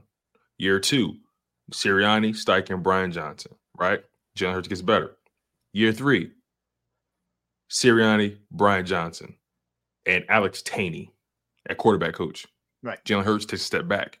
So that's to me, there's a correlation there. And um, you know, I felt like Shane Steichen, his creativity is why Jalen Hurts was able to be maximized in years one and two. Um, it's a reason why Nick Sirianni stuck calling plays at two and five. He didn't know what to do with them. So, you know, that that's something that I I still wrestle with, and I can't really give him but so much credit for Jalen Hurts' uh ascension. Um, because again, the common denominator is gone. And so, and lo and behold, Jalen Hurts suffered because of it. hmm Yeah, I, I think that's fair, and I think if you're if there's a bigger a, a- a, a main point to make is if he can't figure out this quarterback this year, it, it- it's damning for him. Like it, Right. it, it it's it's dooming. Uh, it's every D word you could throw out there. Uh, he's in big big trouble if that's Yeah. the case. And another thing, we knew the Giants sucked before Brian Daboll even got there. True. They were terrible when he got there. They when was the last time they made the playoffs before he got there? So, you know, it's again, it's something it, I, I have to give him credit for you know to being able to thrive somewhat. And again, he's on a year or two in a very turbulent situation. The front office is a mess. Their contracts are a mess. They all bought into Daniel Jones hype, They all bought into, and, and, and I'm willing to bet he did not want to give Daniel Jones that money. I Yeah, think that- that- you're right. I, mean, those are the I things think he we- knew. You want to be a fly on the wall for. I agree with you. I, I, I, I, I'm, I'm, I'm willing to argue that. I, I firmly believe Brian Daboll was like, "This kid ain't it." But guess what? Joe Schoen and those guys said, "Oh no, he's." He's like, "All right," you know, because remember he just got there, so he only got but so many legs to stand on. I firmly believe he was against giving giving Daniel Jones that money. I firmly believe that. Okay. Well, let, let's go QBs. Um, this one appears uh, a little more obvious, but I think there's debate over one and two. So wh- where do you fall QBs? Let's rank the the NFC East QBs. So um, four, um, I go Daniel Jones. Daniel Oh, Jones. he's, he's four. He's ahead of TBA in Washington. Okay. Um, Daniel Jones is just awful. Um, right. um, as of and again, I'm going off of who's on the roster right now. Um, I think Daniel Jones is just awful, just flat out awful. You know, I watch a guy and he just he's awful. um, number three, I got Sam Howell. I think Sam Howell's better than Daniel Jones. For, like, like quite frankly, um, I think he, I think he has better pocket presence. I think he throws a better ball. Um, you know, I, he's had a better single season um than Daniel Jones has ever had. You know, I mean, he's throwing for more yards in in this season than Daniel Jones ever has. In my, I- if, if I'm not mistaken. So, Right. um, so somebody correct me if I'm wrong. I, I don't mind about being wrong, but um, I just think Sam Howell's better. So he's three. Um, until further notice, we don't know what that quarterback is going to be. Um, but as of- as of right now, Sam Howell's three. Um, you're right. Number one and number two is always tricky. Um, I'm going to put. So Dak Prescott had a better year than Jalen Hurts statistically. It's without question. He had a by far better year than Jalen Hurts. But I think, as far as my long term answer, I think I feel more comfortable with Jalen Hurts being my number one and Dak being my number two, because um, Dak Prescott in the Cowboys uniform, we know exactly what that is. We know exactly what that is. It's going to be a it's going to be a wild card, or if they're lucky, a division round exit. Um, uh, I think he's a great quarterback. I think he, I think, I think he, I think he incurs too much disrespect but I think it's only because he's with the Dallas Cowboys. Um, Jalen Hurts, I look at I look at him as a guy who um, he's dynamic, um, especially if he can get back to that 2022 season. Um, he thrives under pressure, um, in my humble opinion. Um, you know, he's younger. I think I think Dak is just Dak is a better thrower. Let's not let's not take that. Let's not let's not pretend. I, Dak is a better thrower. He yep. is. But I just roll with Jalen Hurts because I saw him. You know, he made he made it he made it to a Super Bowl in year two as a starter, something Dak has never been able to do. Uh, so you know, I'm you know you know that that that's pretty much my reason. And again, there are definitely things Dak Prescott does better than Jalen Hurts without question. But I also think Jalen Hurts is just um I think Jalen Hurts just you know just knows how to win games, you know the important ones. So you know again, you know we can as of right now, and we know Jalen Hurts came off of that bad year, and I know it sounds blasphemous me putting Jalen Hurts ahead of Dak Prescott right now. Um, but I think I just feel more comfortable um, rolling with Jalen Hurts in the long term than I do Dak Prescott because I know how that story ends. Yeah, I got Hurts one. Um, I've seen Hurts get to a Super Bowl. I haven't seen Dak Prescott have any playoff success. And right. in fact, he's oftentimes, you know, the the the ringleader as to why it goes into into the abyss, like that Packers game. So yeah, he was awful. It, yeah, it's Jalen all day. Then it's Dak Prescott. Then it's Daniel Jones. Then it's TBA. TBA could surpass Daniel Jones real quick. I mean, if we they get Caleb Williams or they get Drake Maye, and and those guys are. Do yeah, you think Sam Howell's better than Daniel Jones? I think it, I think they're they're both equally getting you nowhere.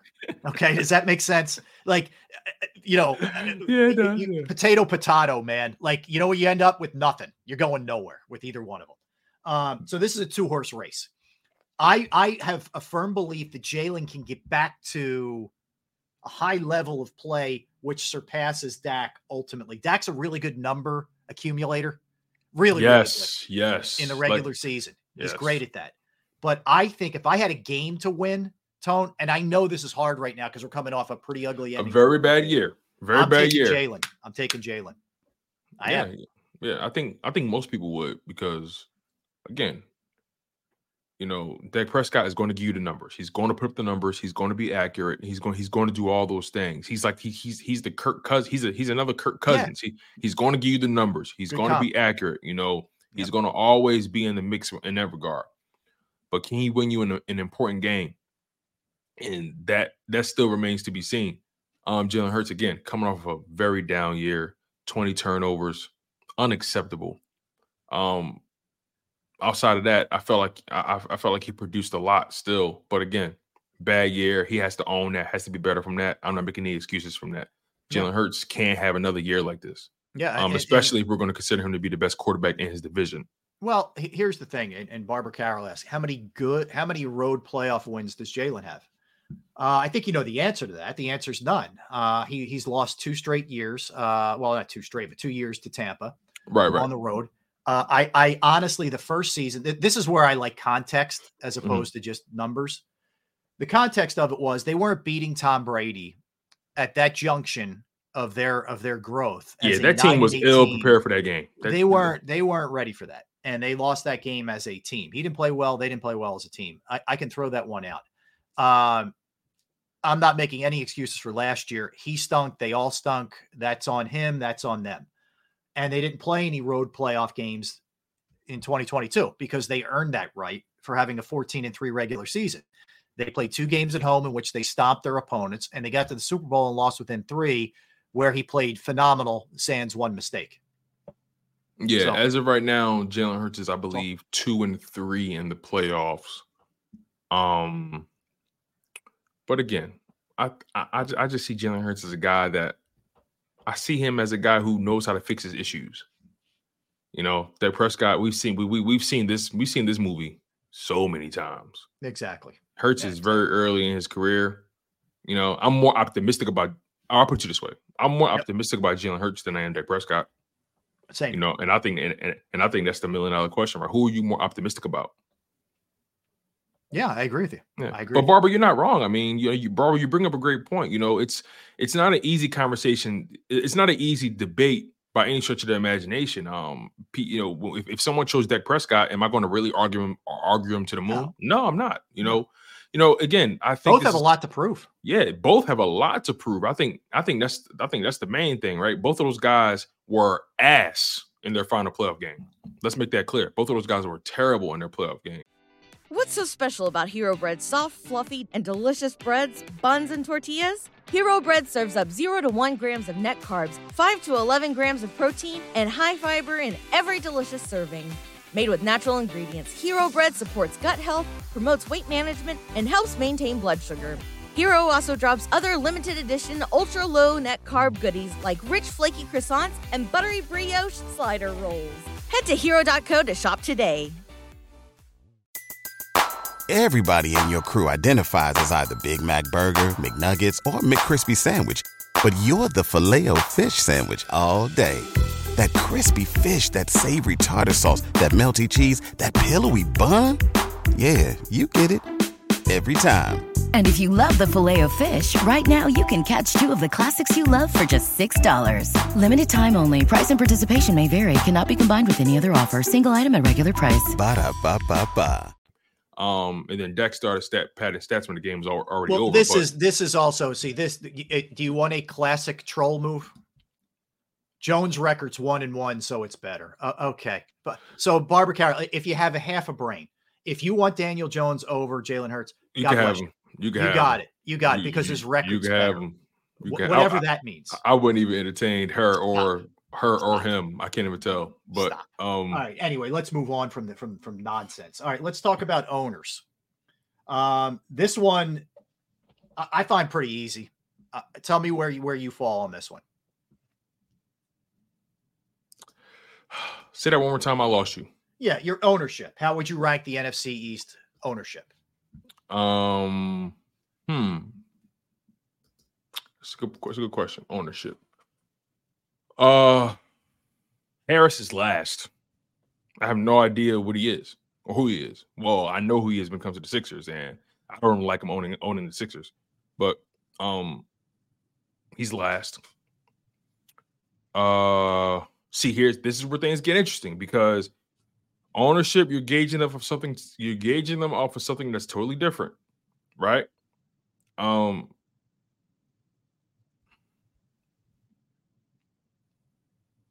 all right i'm all right, I'm, I'm, i might make some people i might make some people upset with this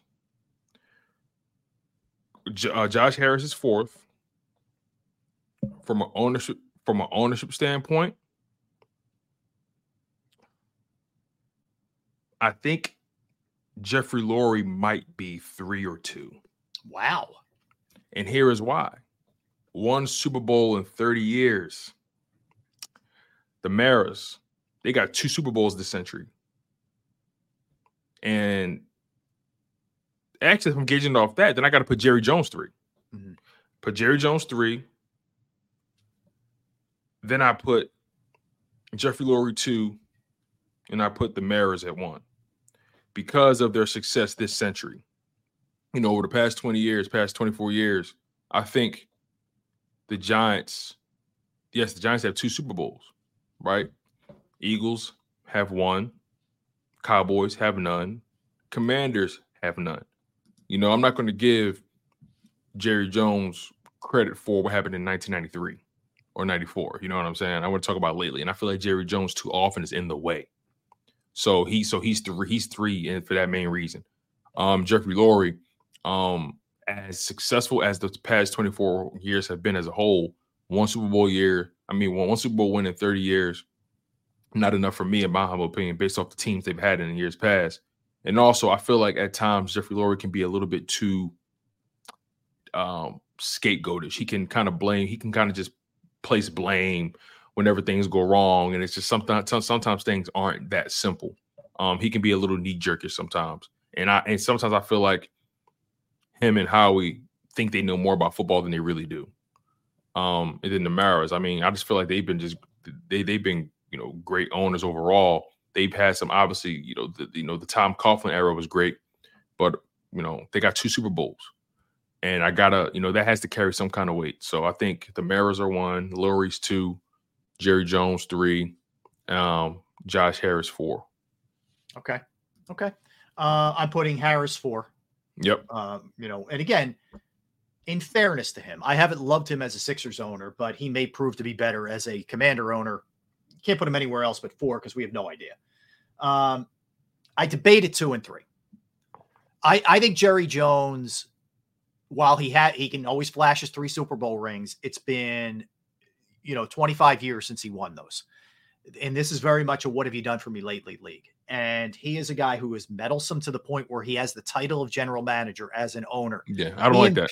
He impedes his own team's progress far Yep. too much. He causes headaches around the building with all the yapping that he does and everything else that goes on. I'm putting him at three. I don't Mhm. care that he has Super Bowl rings. I'm putting the Maras at two because they've won more recently um, and they knocked off an undefeated Patriots team, and you got to give them props for that Like the Patriots off twice. twice. But the, yeah, the one was undefeated. But they're yeah, they're but I think they're they're trending wrong right now. I'm putting Lurie one simply because he does have a Super Bowl. He's got he's been in three in the last 20 years. He's won one. But if you look at the number of wins for his teams and the and the consistent nature of what he's done, the Eagles in terms of playoff wins and being to the playoffs, I think are right there, maybe second or third Yeah, uh, yeah. behind you know like the, the real heavy hitters in the league. So I, I and I also think he does enough. Although eh, some people may argue this, I think he's hands on to the point where he knows what's going on in his day to day operations, has a philosophy, but I don't think he's meddling like like Jerry Jones. No, no, is, no. Yeah, like I don't think he's Jerry Jones are. level. Yeah, I agree. I don't think he's Jerry Jones level at all. Yeah. Um, but there are moments where I question, you know, the decision making. But overall, um, yeah, I'm again, I'm not going to argue, you know, you having Lurie at one. Right. Um, the fact that we both have Eagles and Giants at one and two, respectively. I mean, again, you know, however you just this is such a fluid conversation because it all goes based on how are you gauging it, right? If you're gauging it strictly off Super Bowl wins, then you got to go Jerry, right? If you're gauging it off a combination of everything, winning, recency bias, you know, how they medal, all that kind of, you know, then Jerry is definitely three. You know what I'm saying? So um it's give or take. It all depends how you want to gauge it. I don't think there's there's one wrong answer, and that's Josh Harris. Yeah. but other than that, um, you know, take your pick. Really, it's you know, it's not that it's it's very fluid in my humble opinion. And I think like and I think like all like we mentioned with the coaches and the quarterbacks, this is very fluid. This could change week to week, year to year. Like these guys, it's, like, there's no one definitively in this division who's head and shoulders above the next person. No Yep. one. Yep. And I think that's what makes the NFC East so interesting because you never know who's going to win the division every year. You see, if you ask the same question for the AFC East, we're going to say, well, easily, um, Robert, um, Robert Kraft, number one, easy. Yep. You know what I'm saying? It's certain divisions is a much easier conversation. If you I ask, agree. if you ask the AFC North, you're going to say, oh, the Steelers, Mhm. easily. You know what I mean? So, Yeah. um, the, I, I think the NFC East is one of the more difficult divisions to really gauge, um, who's the best in terms of ownership, coaching, quarterback. It, it can get a little tricky there. Yeah, no, no doubt about it. All right, so let's hit a couple other things here. Um, lastly, let's go GMs. Let's go GMs. Now we have uh, Joe Mm. Shane. If, if people aren't familiar with the name, Joe Schoen in New York. Uh, Adam Peters, who takes over. He was in San Francisco with John Lynch, and he goes to take over the Commanders. Stephen Jones slash Jerry Jones, you know, are, are the Cowboys guys, and we know Howie Roseman. So, uh, what would be your order for them? Um, obviously the commander's guy goes. Actually, you know what? No, forget that. Um, I think Joe Schoen is last. He's last for me because there's no way you justify paying Daniel Jones. No way. Um, they made so many. They they they've had so many front office mishaps over the past couple years. I it's unforgivable Mm. to me. Joe Schoen, he he loses a lot of brownie points with me for signing Daniel Jones to that contract. Now, is it easy to get out of? Sure, but this should never paid him in the first place. Mhm. Should have picked up should have picked up the fifth year option, gave yourself more flexibility. But no, they were idiots. So he's four for that reason alone. Um, the other guy in, with the Commanders, uh, what's his name again? You got to give Adam Peters. You got to give him time. I, you know, Adam Peters. You know, I give him I give him three because he comes from a top top class organization. Um, he obviously was hands on with building that roster, so I give him three just for that alone. Uh, number two, Um, number two.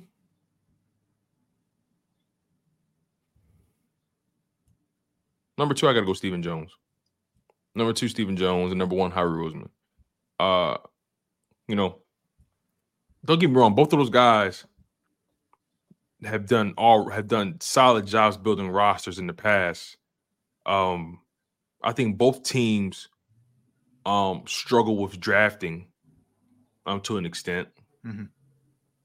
Um, but I just look at Howie Roseman as a guy who's always done just enough to put them in, in contention for a Super Bowl and Stephen Jones.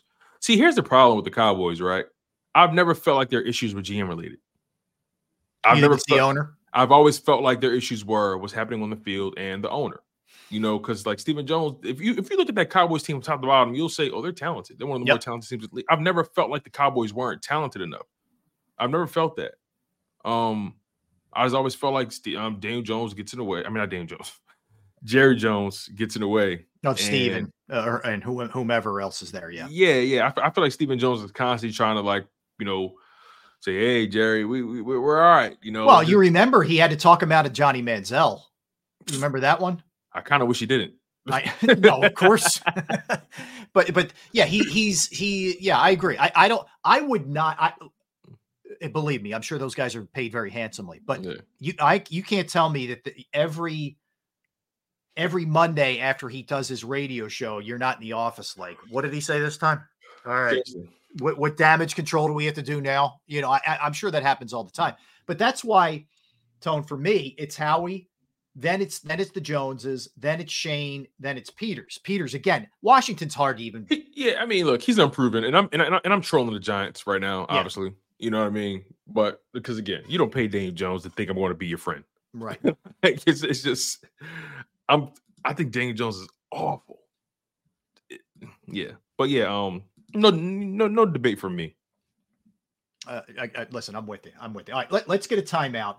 Let's come back. I got some really crazy stuff I'm going to throw at you ahead of the Super Bowl here. Um, it's some it's some prop stuff, but it's also what's being what's already been spent, what's anticipated being spent in terms of gambling on this game. I'll throw some some props your way. These are actually real props, not my made up props. So we'll do all those things when we come back. He's Tone. I'm Rob. We're Sports Take. All right, let, us talk about Pro Action Restoration. Yes, Pro Action Restoration. Uh, if you have a home, you have a business, you have a property that you own, and you go through the pain, the inconvenience of water, fire, smoke, mold damage, you're not really sure who to turn to. You're not sure what to do, right? You're not equipped for that. Well, they are. And Pro Action Restoration is on call 24 hours, seven days a week to assist. I went through it. I had I had a leak that went through two floors and ruined my bathroom, ruined the ceiling in my basement, the carpet, the whole nine.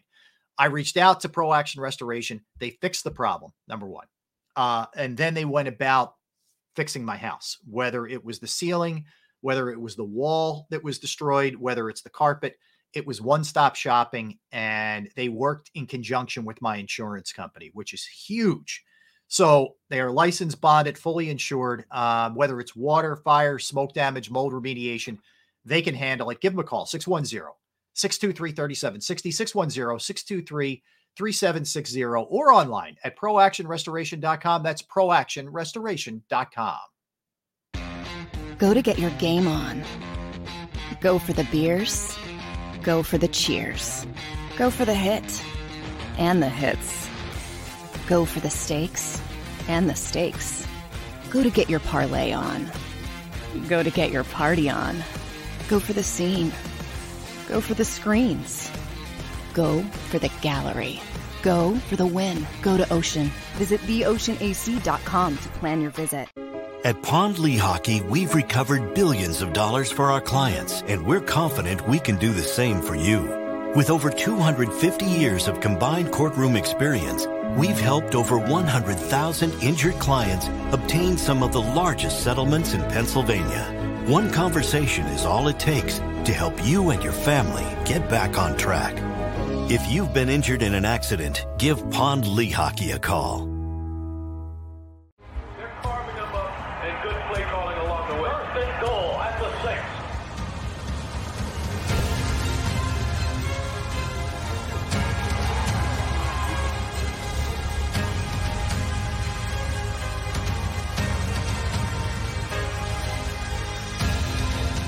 Field of life, First Trust Bank is there for you.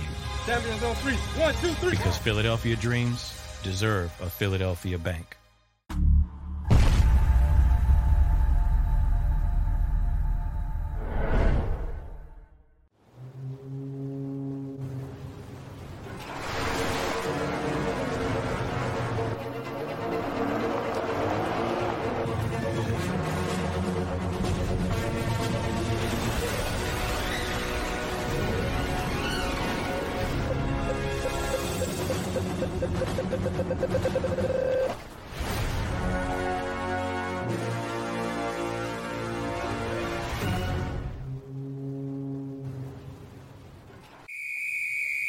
Underdog Fantasy has a way for you to play alongside your favorite football team all season long with their fantasy pick'em game.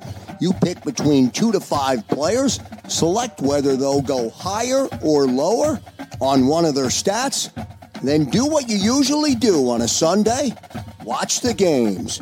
You can win up to 20 times your money in a single game by going five for five. It's a fantasy game, and the sports betting show wants you to get involved. Go to UnderdogFantasy.com. When you sign up, use the promo code WIN, and Underdog will double your first deposit up to $100. That's UnderdogFantasy.com. Use the promo code WIN. Do you stream on a Roku, Fire Stick, Google TV, or Apple TV? Now you can watch 6ABC 24 7 with the 6ABC Philadelphia streaming app. For the big story on Action News, Search 6ABC Philadelphia and start streaming today. E A G L E S. Eagles.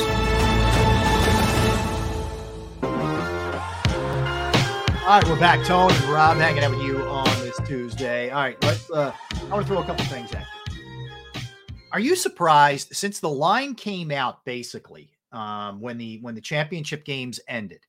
The line has been the 49ers minus two in this Super Bowl, and it hasn't really moved at all. Tone, it's still the 49ers minus two. I'm surprised by that with the Chiefs' pedigree in in Super Bowls and you know having Mahomes and Andy and more experience. I, I thought Kansas City would be a slight favorite. I certainly thought this line would move a little bit, but it, it stayed pretty consistent with the with the 49ers. Are you surprised by that? Um, a little bit, a little bit. But I mean, when you think about it, the, the Niners have a have a better have a better uh record. They've blown out more teams than the Chiefs have all year. They've been the more dominant force all year. Mm. Um, obviously their playoff games have been very nip and tuck, but for the most part, they've been the most dominant team uh, throughout the year. So I can understand why the bettors um, can definitely see that. Um, but look, I told you this once. I'm gonna tell you again. I'm completely done betting against Patrick Mahomes. Completely done. He has, in my opinion, a better a better defense than what Brock Purdy has on his side with the Niners. I think the Chief I think the Chiefs defense is top three, maybe the best in the NFL after especially after we saw what they did to the Baltimore Ravens. Yep. Um, they may have the best defense in the NFL. Um, it's it's good. Probably Brock Purdy's going to be hard pressed to figure things out. Spags is going to stress that young man. Mhm. So, um, am I surprised? No, but you know, at the same time, man, I think those bettors got their money on the wrong table. Yeah. I'll tell you that right now. Patrick Mahomes, man, that man is that man is magic. Yeah, I, I would uh I wouldn't get anywhere near wouldn't get anywhere near going against them. I, I foolishly did it i- against the Ravens, and I won't. I did it. again. I did it at the Ravens. I did it with when they faced the. uh I'm trying to think. I I, I just been betting against you them all might have, year. you Buffalo. You did it. I I Yes, had yes, I had yes, the yes. Beating Buffalo. Yes, yeah, I I, had. I. Yep, I had Buffalo winning that game. You know, it's just time and time again they have shocked me. Yeah. And also, then they play their entire playoff run was on the road, was it not? Yeah, oh yeah, it has been. No, no, the first game was in Kansas City against Miami. Right, right, right. The first game was right. You're right. You're absolutely right. The first game was in Kansas City. After that, they played in Buffalo, and then they played Baltimore, in- yeah. in Baltimore. Two hard places to play. No question. It's been a hell of a run for them, man. It really has. Um, all right. So I would uh, so that's that's interesting of in and of itself. So let me give you a couple other things. Mhm. By the time the game kicks off on Sunday, a lot of sites are anticipating $23.1 billion will be bet on this game. 23.1 billion bet just on this game. B with a B? With a B. Billion. bet on this game. Yes, sir. Bernice, Bridget, Bartholomew, Yes. B. Yes, B. Lord have mercy. Banana. Yes, B. Yes.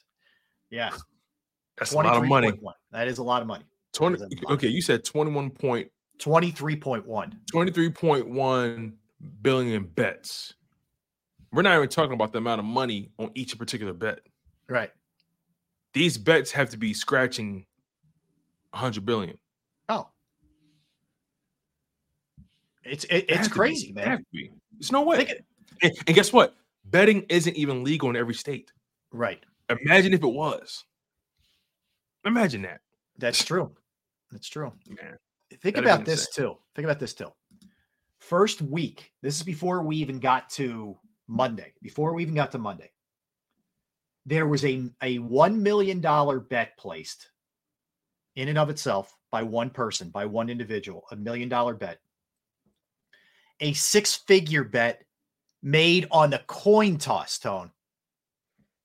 Coin toss. See, I feel like people who bet like that are psychos. That's that's know- a 50-50 literal boom, flip a coin, heads or tails. Nuts to me. Yeah, when you when you when you get into that kind of betting, I feel like man, you're you're you're you're way too deep. Uh, to me, it's You're- irresponsible. Hey, if you have the money, knock entrenched. yourself out. But but I'm Right, not. you are entrenched. I mean, let's let's let's let's really think about it. 50-50 proposition.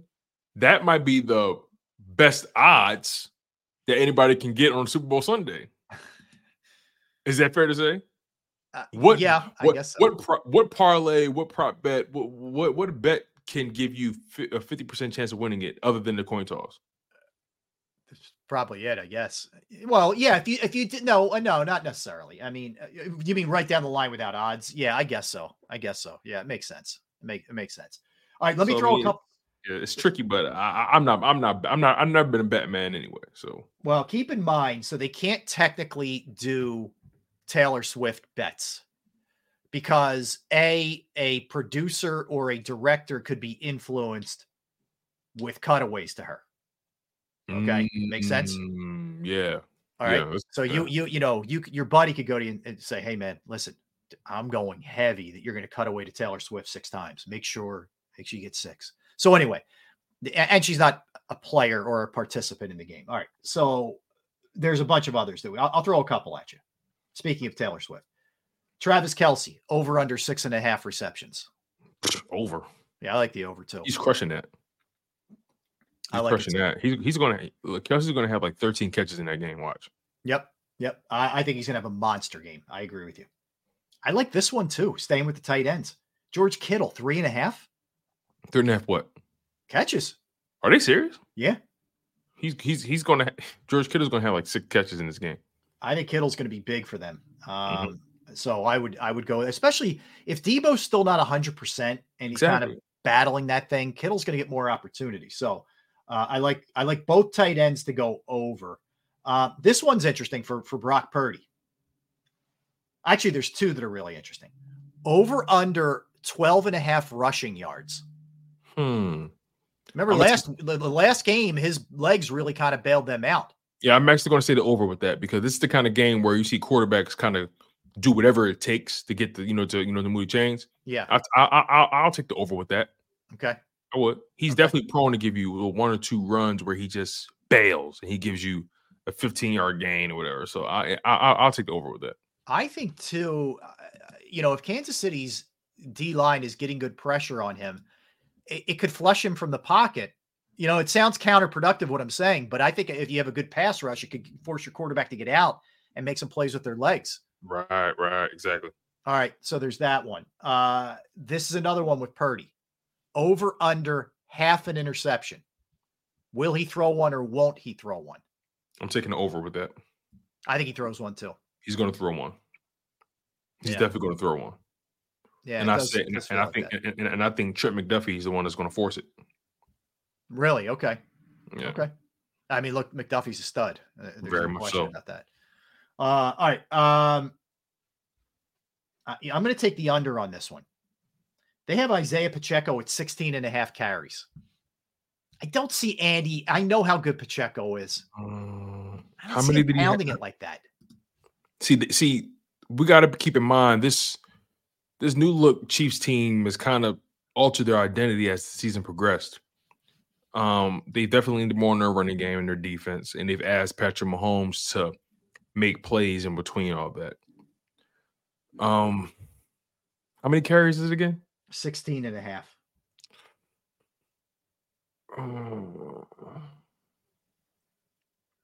I'm gonna take the over. Yeah, it's a tough call. Are you? I'm going under on that one. I, take don't- over. I'll take I think he's in the 14 range. Hmm. I think he's in the 14 range. Um, all right, let me hit you with a couple other ones here. The uh, uh well, yeah, I'll go with this one. The offensive MVP. Patrick Mahomes is plus 140. Brock Purdy is plus 200. Christian McCaffrey's plus 500. Kelce's plus 1400. Deebo's plus 1800. Yeah, I'm taking Mahomes, man, because I think they're winning the game. So Yeah. I'm taking Mahomes. Can never go wrong. Uh, Can never go wrong with my homeboy. taking Mahomes i- in that situation. I would go. I would. I would bet two things on that. I'd, I'd go with a little bit of a lower investment and grab Kelce plus the fourteen hundred because there's so much hype with him going into the game. I get a better payoff for that. Um, you know, I wouldn't go crazy with it, but I drop a little something on there. Um, I'd look at McCaffrey a little bit too um, in this one to see what he he may be able to, to get me a nice little payoff. So I would think about that also. Um, the money line for the 49ers is minus 130, meaning you put up 100 to win 100 back. If you lose, you lose 130. Put up 100 to win uh, 110 for the Kansas City Chiefs. So they're the uh, they're the money lines. The line is minus two 49ers over under 47 and a half for Super Bowl 58, which is coming up Sunday in Las Vegas. Uh, we'll we'll sprinkle more in throughout the course of the week uh, as we lead up. All right, let's uh let's hit it. Let's come back. Let's talk NFL. The the Niners are unhappy with the turf that they're going to be practicing on, that they're practicing on at UNLV. We'll get into that a little bit. Uh coaching hires, guys being shown the door, a, a, a ton of stuff here in store for you over the next hour of the program. Don't go anywhere. Tone DeShields, Rob Ellis.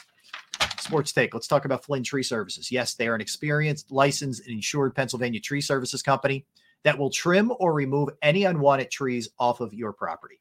Uh, they offer cost effective solutions to any tree problem that you may face, and they're experts at trimming all types of trees. And they serve southeastern Pennsylvania, South Jersey, and northern Delaware.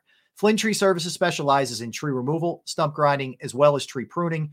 Keep in mind, uh, you get storm, hurricane season, you know, coming very soon, and we get we get towards the spring. It's a great time to have your trees evaluated. You go to their Facebook or Instagram page for more information or a sampling of their work. Give Flynn Tree Services a call at 610 850 2848. 610 850 2848 or online at flynntreeservices.com. That's flynntreeservices.com. Go to get your game on. Go for the beers. Go for the cheers. Go for the hit and the hits. Go for the stakes and the stakes.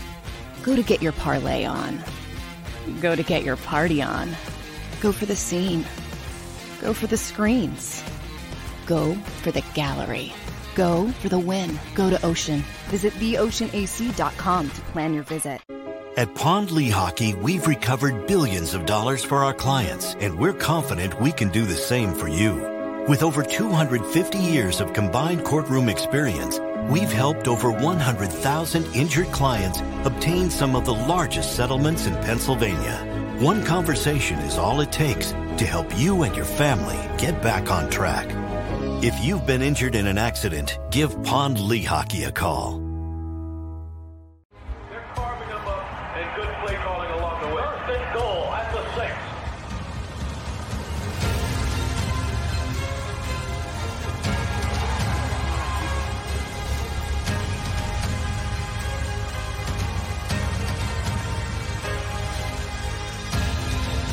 Field of life, First Trust Bank is there for you.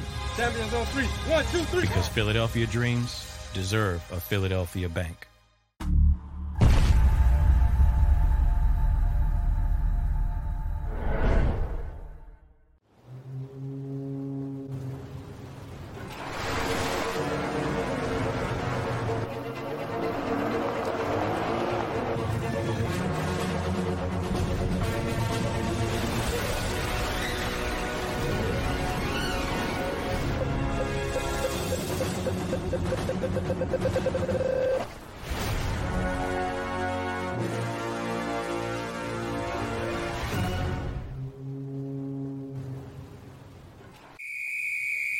Underdog Fantasy has a way for you to play alongside your favorite football team all season long with their fantasy pick'em game. You pick between two to five players, select whether they'll go higher or lower on one of their stats, then do what you usually do on a Sunday watch the games. You can win up to 20 times your money in a single game by going five for five. It's a fantasy game, and the sports betting show wants you to get involved. Go to UnderdogFantasy.com. When you sign up, use the promo code WIN, and Underdog will double your first deposit up to $100. That's UnderdogFantasy.com. Use the promo code WIN. Do you stream on a Roku, Fire Stick, Google TV, or Apple TV? Now you can watch 6ABC 24 7 with the 6ABC Philadelphia streaming app. And the big story on Action News. Search 6ABC Philadelphia and start streaming today. E A G L E S. Eagles.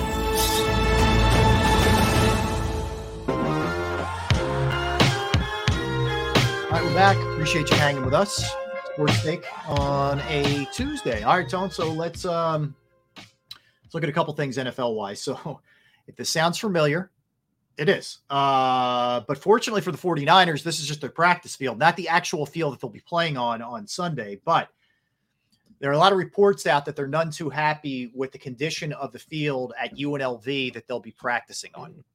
Now, Hmm. um, Kyle Sounds Shanahan has familiar. said, yeah, it does. Kyle Shanahan has said, we'll deal with it. Uh, you know, I, I'm not going to sit here and, and bemoan it. It is what it is. We'll be all right. It's the field we got. We're good. He's trying to take the high road with this thing.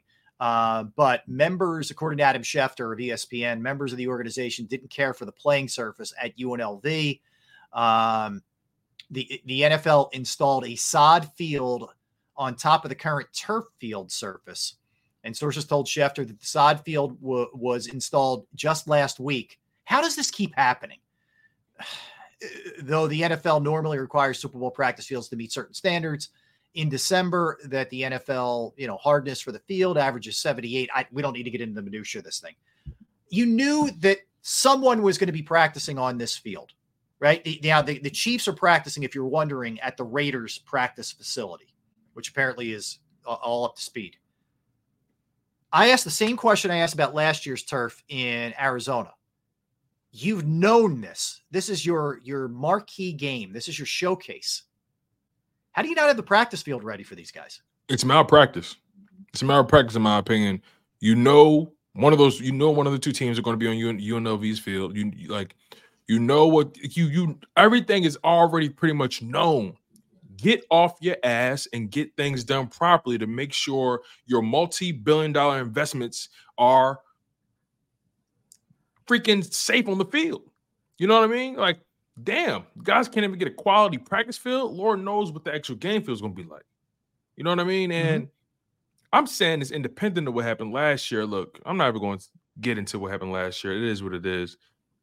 Look, the 40, look, you owe the 49ers, they earned, you know, they earned the right to be there. Give them a give them a good practice field. What the hell? Yeah, it's a joke. It- it- it- it's, it's, it's, it's quite honestly a joke for for uh, a league that charges an arm and a leg for Super Bowl tickets and charges an arm and a leg for so many other things as well.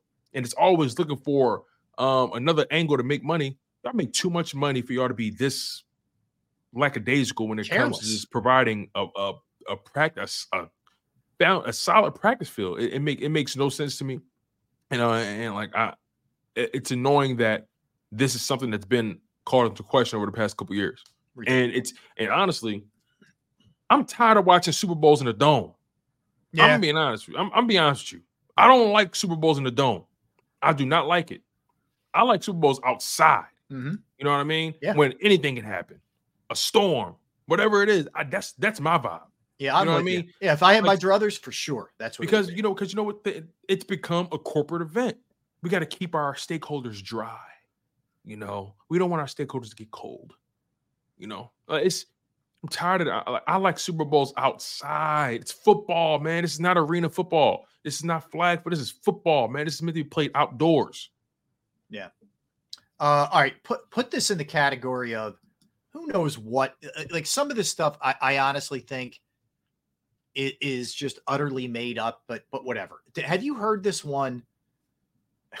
I can't believe I'm saying this, but there was actually uh, ru- there were rumors being floated around that teams did not take a run at Mike, Mike Vrabel because of his size. Have you heard this one? What, do- what do you mean size? How, how tall he, how big he? He's a, he's a big boy. He's a big dude. Okay. Does this make any sense in under any circumstance? No, that's why I asked. Like, what do you mean size? Like, I don't get it. Like, it was, Football it's- players are gigantic for the most, not everybody, uh, but are very big human beings. Do we really think that there's an intimidation factor at the size of Mike Vrabel? Like this is what we've come to now. if if if if if that's the case, you shouldn't be in the NFL. You shouldn't be in that business. Yeah. You got you got former players who become coaches, all that kind of stuff. Come on, man. Like now, now we're talking about intimidation. What are we doing here? I mean, is Vrabel is one of the best coaches in the league right now, and Right. he's going to get a job. Don't get it twisted. yeah, but- he'll sit one year and he'll be he will be coaching next year, guaranteed. He's he his size and his his posture is the reason why he doesn't have a job and why teams are afraid to take a sh- what? What are we talking about? We got into an absurd point now. I mean, What are we talking about? Did it matter? Dan Campbell's a big guy. Did that that hurt him? Right. Brian Daboll's a big boy. Yeah, what You know what I mean? Big Red is a big boy. I, I I don't know. You know what I'm saying? I, I don't know Um, what I don't know what's Mike, happening. Mike McCarthy's a big boy. Yeah. You know what? What are we talking about here? I don't know. I don't know. Insanity. All right. Um, Jay Harbaugh, who is Jim Harbaugh, who is now with the Chargers. Jim Harbaugh's son, Jay, was hired as the Seahawks special teams coach. Um, so he will go there. Uh, Eric Bieniemy officially out with the Commanders, and I, I'd have to look. I think Seattle's still open as far as an OC goes. I think. I don't know if there's any other offensive coordinator openings right now. I don't think there is, but I, I I'm pretty sure that's it. Anyway, um, so Dan Quinn yesterday met with the media for the first time, and one of his quotes that stood out: uh, "Nothing I enjoy more than doing hard bleep with good people." So, All right. he, he's uh he's coming listen, out. it's coming out important. It's important to set the tone. So, Yeah. Um, look, I think Dan Quinn is a quality hire. We'll find out if it was a good hire. It's just that simple. Yeah, I, I I think the only thing that the the only um danger that I, I, I it's not danger. I, I think the the the the people fall prey to, hey, he wasn't their first choice. That to me, man, how many times has the second or third choice been the right choice? Hey, listen, I'll tell you this right now. I highly doubt I was my wife's first choice. but guess what? Sometimes, Hey, you yes, you landed the plane, my friend. hey, Yep. listen, I landed the plane. You know what Yep. I mean? I, you know, I, I got the bags off that damn thing. You know what I mean? I made sure everybody got their stuff in baggage claim. You know, I did, I, I did my mm. part. Whoever dropped the ball, they dropped the ball. But That's on them. But guess Yep. what? That's on them, man. I scored. You feel me? So That's funny, look, man. man. Look, first, second choice, third choice. Look, was it the right choice? That's Simple it. that. That's it. And guess Simple what? I'll tell you this right now, Rob. You and I, we, we were the right choices. That's correct. That is Yes, sir. correct, my friend. That's a great outlook of on life. Um, but yeah, I mean, I think I, I don't know what's going on with Eric Bieniemy. I don't. Um, and we talked about this quite a bit. I honestly don't know if the the interview process goes poorly. I don't know that there isn't some kind of dirt. I don't know, but I for his track record, at the very minimum, this guy should be an OC somewhere next year. So I I don't pretend to have the insight to what's going on here. Um, so beyond that, um, Brad Holmes, who's the Giants GM, or Gi- Lions GM. The Giants wish he was their GM. He's the Lions GM. He said, "We're no fluke. This isn't going anywhere. Um, the, the, the, we are going to be back, and we're going to be here for a long time." I love that. I love that kind I. I, I, I like the confidence too. I loved. I, I even love this reaction when they won that playoff game against the Buccaneers. You know what I mean? Yeah. I just, I just love the energy. Um, and on top of that, I'm gonna keep it 100 too. Uh, Black GM doing this thing, man. I love it. I love it, and uh, he did a he did a hell of a job um, drafting, um, providing assets to that roster. Um, made a um, made a good choice in hiring. Um, that organization made a good choice in hiring uh, Dan Campbell. You know, I don't want I don't want to hear Lions fans getting choosy. Y'all have no right to be choosy. With all due respect, Lions Yeah, fans, be grateful where you are right now. Don't you you you don't start criticizing Dan Campbell. Oh, we need a guy. It should have been Ben John. Listen, y'all sons of guns ain't got no right to be choosy. All right. Well, that I mean, the thing is, roll with it. Yeah, you the Lions fans should be thrilled after their history to have these guys in place, to have Holmes in place, to have uh, Campbell in place. The way that they've drafted, the way they've they built that thing, man, you should they should be doing backflips. Uh, they're Yeah. headed in the right direction, man. I can tell you that. Exactly. It's it's it's like it's like the uh it's like the ugly duckling trying to be choosy. Say, listen, the Yeah. person the person that took you to prom, just just enjoy it, okay? I agree with you. You're, you're, you're, you're- you're not you're not as you're not as good as you think you are. All right. Uh, um, all right, Patrick Mahomes. I, I again, again, Mahomes handles himself very, very well. So he he was asked about chasing Tom Brady. Brady's got seven. He said seven seems like a long ways away. Okay, I'm not going there. So this will be his fourth Super Bowl. He's won two and lost one so far. I wonder if he was asked about his dad. He did. He did get asked about his dad. He said it's a family. Uh, it, it- it's a, it, it was a family uh event, not event. Well, I'm trying to think of A what family matter, basically. used. He said it's a family matter, and I and I'm just not going to discuss it. Fair enough. It's the it, and that's a great way to to, to Of course, and that's exactly what it is. It's a family matter, and I'm not going to discuss it with you. Simple as that. Yep. Uh, Shane Bowen is now the DC for the Giants. He was the DC with the Titans. So they they do have their their defensive coordinator in place. Their offensive coordinator Kafka was not allowed to leave, and they have a new special teams coach. So they they uh you know they're, they're going to go about trying to trying to fix this thing, and it, it ain't going to be easy. But you know they they got a lot to do for sure Yeah, in New York. absolutely. Uh, Brock Purdy. This is an this is a different kind of take because usually we get the chip on your shoulder. I'm I'm keeping receipts response from players. He says, I I don't care who was drafted in front of me. I'm looking at uh, behind you know back then. I'm looking at literally what I have to do Sunday and what's in front of me. Look, and I'm not the worried about any yet. Look, listen, draft position is overrated, in my humble opinion. It's it's entirely overrated. We we see we see guys draft the first overall turn into duds, and we mm-hmm. see guys drafted last in the NFL turn into you know household names. We've seen it. You know, it- in my humble opinion, get to the league, and at that point, grind it out, baby. I could care less where a guy was drafted. I, I'm, I'm I'm paying attention. That's why I hate when organizations prioritize certain guys because where they were drafted, or why, or, or they give them more leeway because of where they were drafted. Listen, I'm Mhm. paying attention. I'm, I'm looking at everybody through the same lens. Okay, we drafted you here because because your talent pu- push it. Your ta- what you did in college position you there, right? Yeah. But once you get to the once you get to the pros, once once we all get to OTAs or training camp, all that draft stock shit is out the window. Yep. Who's playing the best? Who's operate? Who's who's executing at a high level? Those are the guys that's playing. I don't care where I drafted you, and I feel like too too often organizations get wrapped up in that, and it leads to their detriment. Yeah, I, I think too, the, the the 49ers, and they're gonna have to put their money where their mouth is. I get it. But they showed you the ultimate commitment to him. They traded away Trey Lance, That was the first step.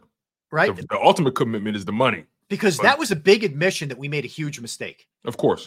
of So when they did that, and you know, they brought in Darnold and all that, but Darnold never, I don't think ever really had a shot at this thing. Mhm. They they told you Brock Purdy's the guy. You know, I don't care where he was Mr. Irrelevant, all that other crap. He he's he's the guy for us. Right. Trading Trey Lance um was the commitment this season. The money is going to be the real commitment. We'll see how they we'll see where they go in, in that regard. But Yeah. as of right now, they as of right now, they took the first steps to committing to him. Yeah. And Yeah. we'll see where it goes from there. He got into a Super Bowl. Um, he helped lead him to a Super Bowl. Uh, Brock Purdy is sitting pretty right now. Yeah, I he mean, just look, has to keep keep maintaining, keep executing at a high level, and pray to God no one figures you out. Well, here here's where I do think it's a little bit unfair um, to Brock Purdy because people will say, "Well, he's got Christian McCaffrey and he's got Deebo and he's got Kittle and blah blah blah." You know what? Joe Montana had Jerry Rice. Uh, not all of his career, but but you know during his career, Steve right, Young right. He won. He won his first Super Bowl with some with some regular dudes, with a bunch of dudes. I agree. bunch of dudes. Yeah, yeah. But But- but, but know, to your on. point, Joe Burrow, Ja'Marr Chase, Tee Yeah. Higgins. You know what I mean? Joe Mixon. You Mixon. need players. You know what I mean? You need players. Um, Justin Herbert, Keenan Allen, Mike Williams, um, Austin Ekeler. Yeah. You need players. Uh, Dak Prescott at a time, Amari Cooper, CeeDee Lamb, um, George Kittle, and Dalton Schultz at you know at a time, and you need players. Right. So why would you Um, want to? I can go on and on. Yeah. You need players. Now there are situations like the Bills, like the Ravens, where you really only have maybe one guy, maybe one or two guys, if that, and then the quarterback is kind of making a lot happen with himself. Yeah. Um, those are a different. That's a different caliber of quarterback there. Where you know when you could just have one guy and everybody else is kind of C plus or B minus, if that, and you make it happen, you make it do what it do. Um, you know that's the that's a different caliber quarterback. And look, I think at some point Jalen Hurts is going to have to prove that he can, um, carry the Philadelphia Eagles in particular. You know, you know, God forbid if you know um AJ Brown, you know, doesn't end his career here, or DeVonta Smith, or Dallas Goedert, or whoever it is, there's going to be a point in time where Jalen Hurts maybe has one guy that's like that's like A plus, and everybody else is maybe C plus. Right. And he's go and, and and he's going to have to make that work. Um, but again, that's future talk. We have no idea what the future holds. We'll see how this thing pans out. But the bottom line is, you need players to win. As simple Yeah. as that. Uh, Kadarius Toney. Oh, Man, that guy's an embarrassment. So he had an interview last night with Michael Robinson of the NFL Network, and he claims when he was doing all that talking about not being hurt, he was addressing Giants fans who have been coming at him. He wasn't in any way, shape, or form ripping the Chiefs. And he said everything he here's the classic. Everybody, everything was taken out of context. Let me tell you something. He already sealed his fate, but like if I'm Andy Reid, I'm just like, stop talking, dude. Just stop, stop talking. Just stop talking. Let's get through Sunday. And then you'll be gone to, to play whatever team you want to play for, and we'll be rid of you too. But anyway, that's what he had to say. It- first of all, I seen I seen some of that footage, and in my humble opinion, you could you could try to dress you could try to put makeup on the pig all you want. You you showed your ass, and you're gonna have you, you're gonna have to pay for that. You're you're gonna have to wear that at some point. Um, and look, yeah, the NFL, you know, football is a game, but also you're in the NFL. It's politics involved as well Yeah. If you don't conduct yourself properly, if the talent doesn't supersede the headache, you're out, kid. Mm-hmm. It's just that simple, baby. That's how life works. You know what I mean? Pretty chicks get luxuries that ugly ones don't. You know what I mean? Like handsome men get luxuries that average fellas don't. Yes. It's just simple as that, man. Hey, That's listen, life. Yeah. It's life. Tyreek. Hill can get away with things that Kadarius Toney can't get away. with. Exactly. Okay. Exactly. AJ Brown can get away with things that Kadarius Toney cannot get away with. DeVonta Smith can get away with things that Yep. Kadarius Toney. I- this is the classic case of out kicking your coverage. Thinking, you know, thinking, you know, you know, And he was that way with the Giants too. overestimating your value. He's always been like that. Right. You know? All right. Uh let, let's uh let's hit a couple others.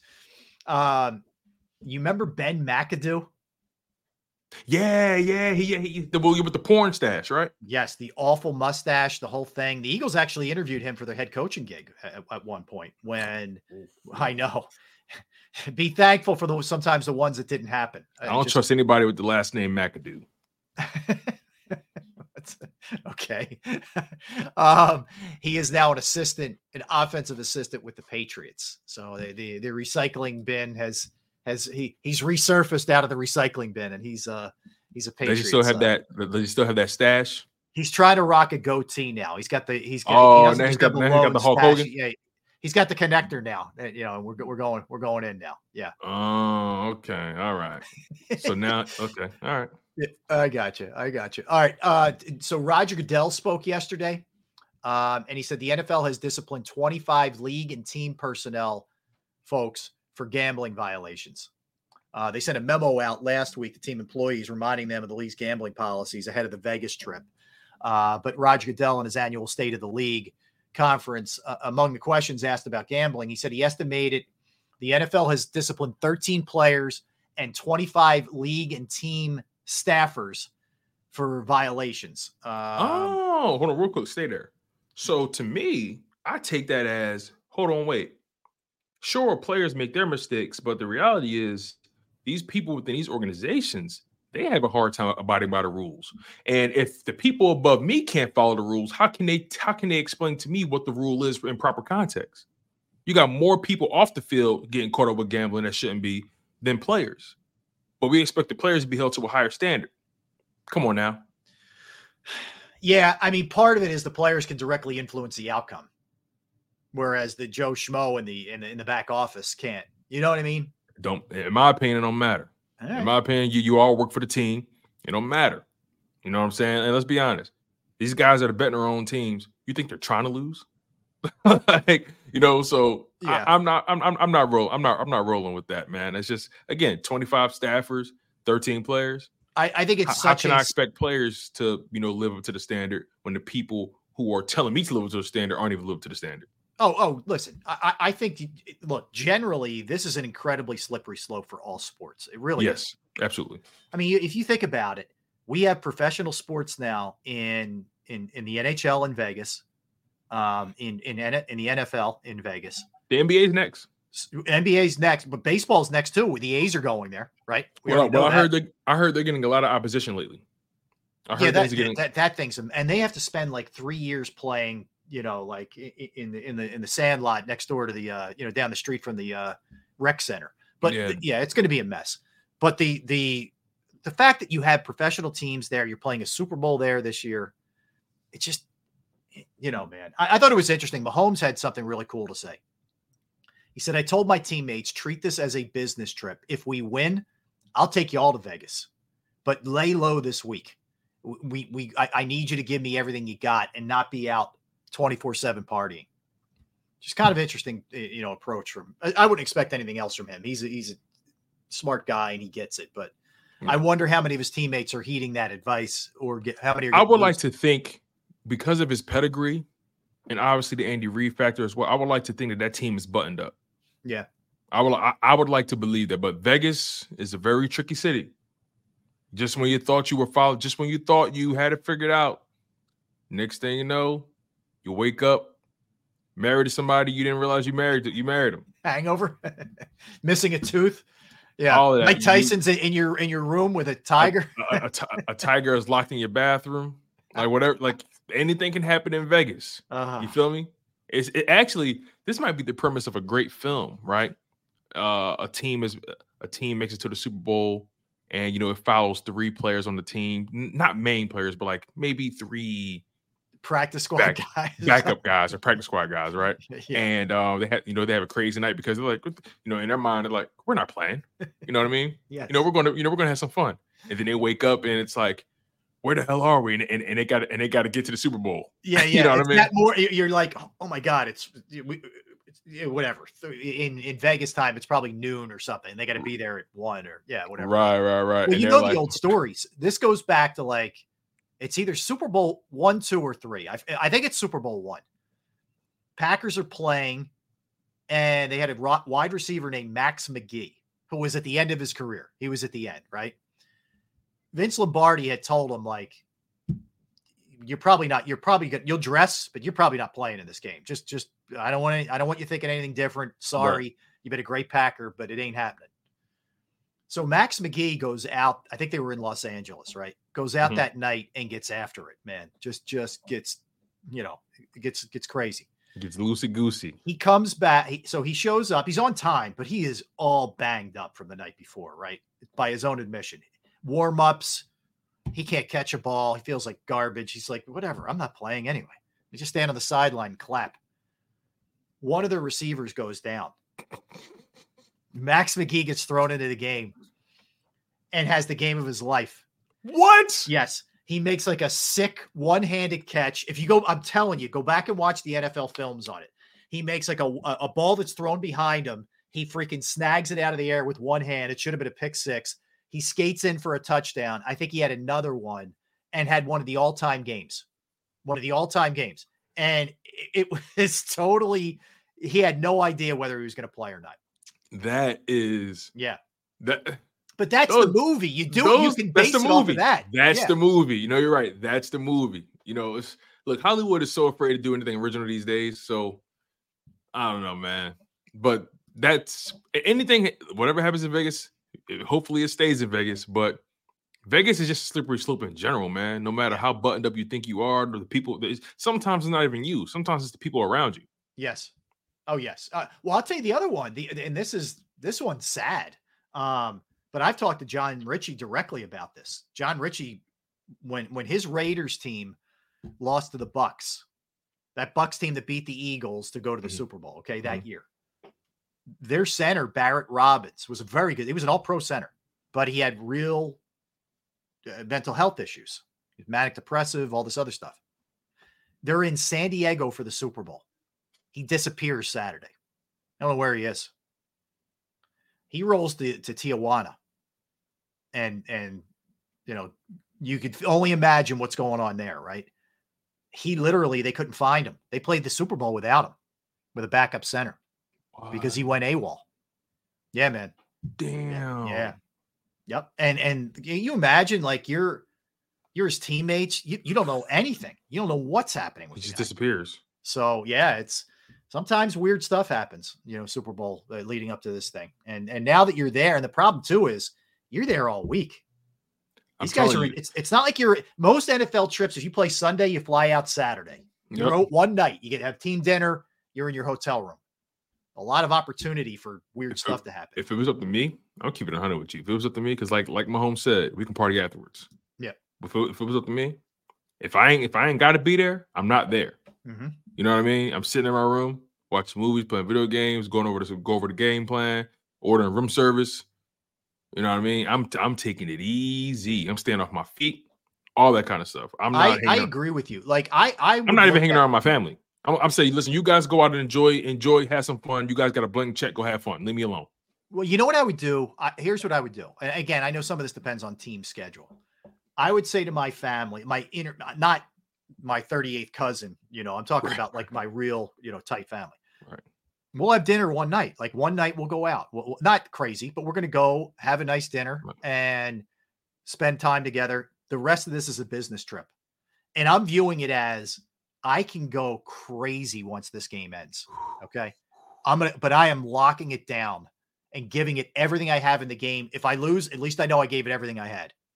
And I'll do whatever I feel like doing afterwards. But for, for this time, I'm, I'm too locked in, man. I don't care where I am. Imagine a live chat. Imagine Rob Ellis winning the Super Bowl, man. He's going, he's he's going bare chest with a fur coat. You don't want that. You want fur coat, maybe. Yeah, we're covering it, but you don't trust me.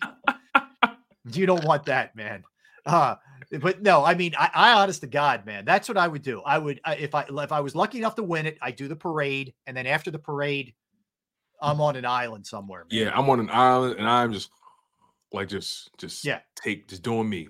Uh, that's all I'm a I'm a simple I'm, I'm a simple guy in general, right? I'm the type of guy to go to an island and just hang out on the beach and just relax all day. Same way. I'm the same way. I'm I- very simple. My Dude, wife wants to do nice beach, excursions. some nice water, you know, like light blue, not the Atlantic yeah, Ocean. yeah, yeah, yeah. The Pacific, like you know, the, the, the Hawaii Ocean is amazing. Like, Oh, listen, my wife always wants to do excursions and wants to do activities, and I'm like, yeah, I'm like, I'm like, can I just be a beach bum? That's what I want to do. Just, I just don't need. I don't need to be sightseeing where I'm. I'm, I'm walking four thousand miles a day. I don't. I don't. I, I, I don't. I don't. I don't Yeah. care about. Listen, maybe I'll do that the second time I go there. Yeah. But for the first time, I just want to be a beach bum. Listen, just keep the just keep the the beer and the French fries coming. Yes, That's yes. all I care about. And I'll, and I'll even I'll even get off the beach and go to the pool. I'm good Yeah, there too. yeah. I can I can handle that. Yeah. Yeah, but I'm not wearing any shoes. I'm not. I'm not putting on a shirt. And I don't want to have to be anywhere at any. T- I'm going when I want to go. I, I'm gonna. I'll get there when I want to get there. Not, you know, I'm I'm, not checking a watch 24 seven. Exactly, man. So, like I said, just keep the Keep the Coronas and, and, and the French fries coming. That's my diet: Coronas Yeah. and French fries, Yes, uh, and we'll figure everything else after. and I'll figure everything else out. I like it. I like it. All right, let's uh let's hit it real quick, and we're going to come back. Uh, I want to dive into a couple things. Flyers are back in action. Tell you about an interesting baseball contract. Uh, something the NBA is doing, which I I think is cool. Um, and an update on another Sixer besides Joel Embiid. So we'll hit all those things when we return. Don't go anywhere. That's Tone. I'm Rob. We're Sports Take. Right back.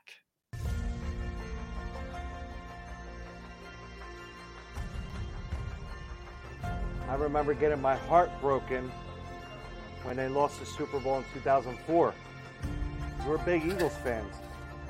We moved to South Philly because of the Eagles.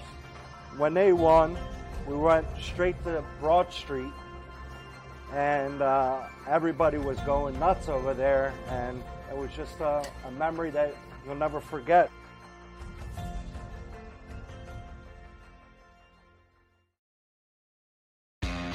Go to get your game on. Go for the beers. Go for the cheers. Go for the hit and the hits. Go for the stakes and the stakes. Go to get your parlay on. Go to get your party on. Go for the scene. Go for the screens. Go for the gallery. Go for the win. Go to Ocean. Visit theoceanac.com to plan your visit. At Pond Lehocky, we've recovered billions of dollars for our clients, and we're confident we can do the same for you. With over 250 years of combined courtroom experience, we've helped over 100,000 injured clients obtain some of the largest settlements in Pennsylvania. One conversation is all it takes to help you and your family get back on track. If you've been injured in an accident, give Pond Lee Lehocky a call.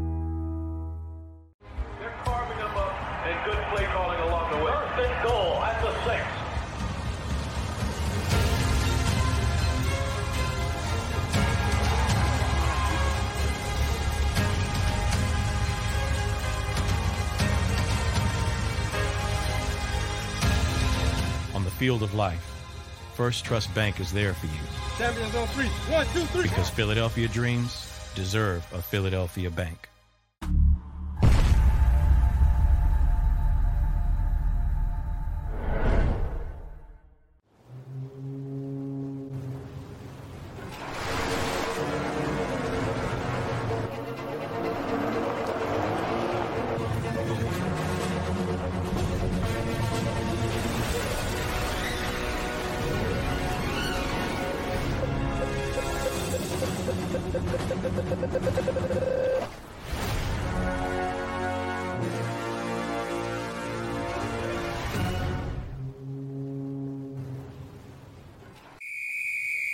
Underdog Fantasy has a way for you to play alongside your favorite football team all season long with their fantasy pick'em game. You pick between two to five players, select whether they'll go higher or lower on one of their stats, then do what you usually do on a Sunday watch the games. You can win up to 20 times your money in a single game by going five for five. It's a fantasy game, and the sports betting show wants you to get involved. Go to UnderdogFantasy.com. When you sign up, use the promo code WIN, and Underdog will double your first deposit up to $100. That's UnderdogFantasy.com. Use the promo code WIN. Do you stream on a Roku, Fire Stick, Google TV, or Apple TV? Now you can watch 6ABC 24 7 with the 6ABC Philadelphia streaming app. For the big story on Action News. Search 6ABC Philadelphia and start streaming today. E A G L E S. Eagles.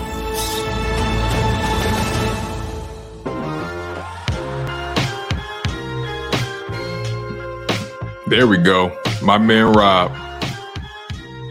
I was trying to. I'm trying to. Asleep at the wheel, Gary. I'm always trying to research, man. I'm always. Asleep at the wheel, man. That's unlike you, my friend. What's going That's on? a over that's like 10 push-ups. I will do immediately after the show.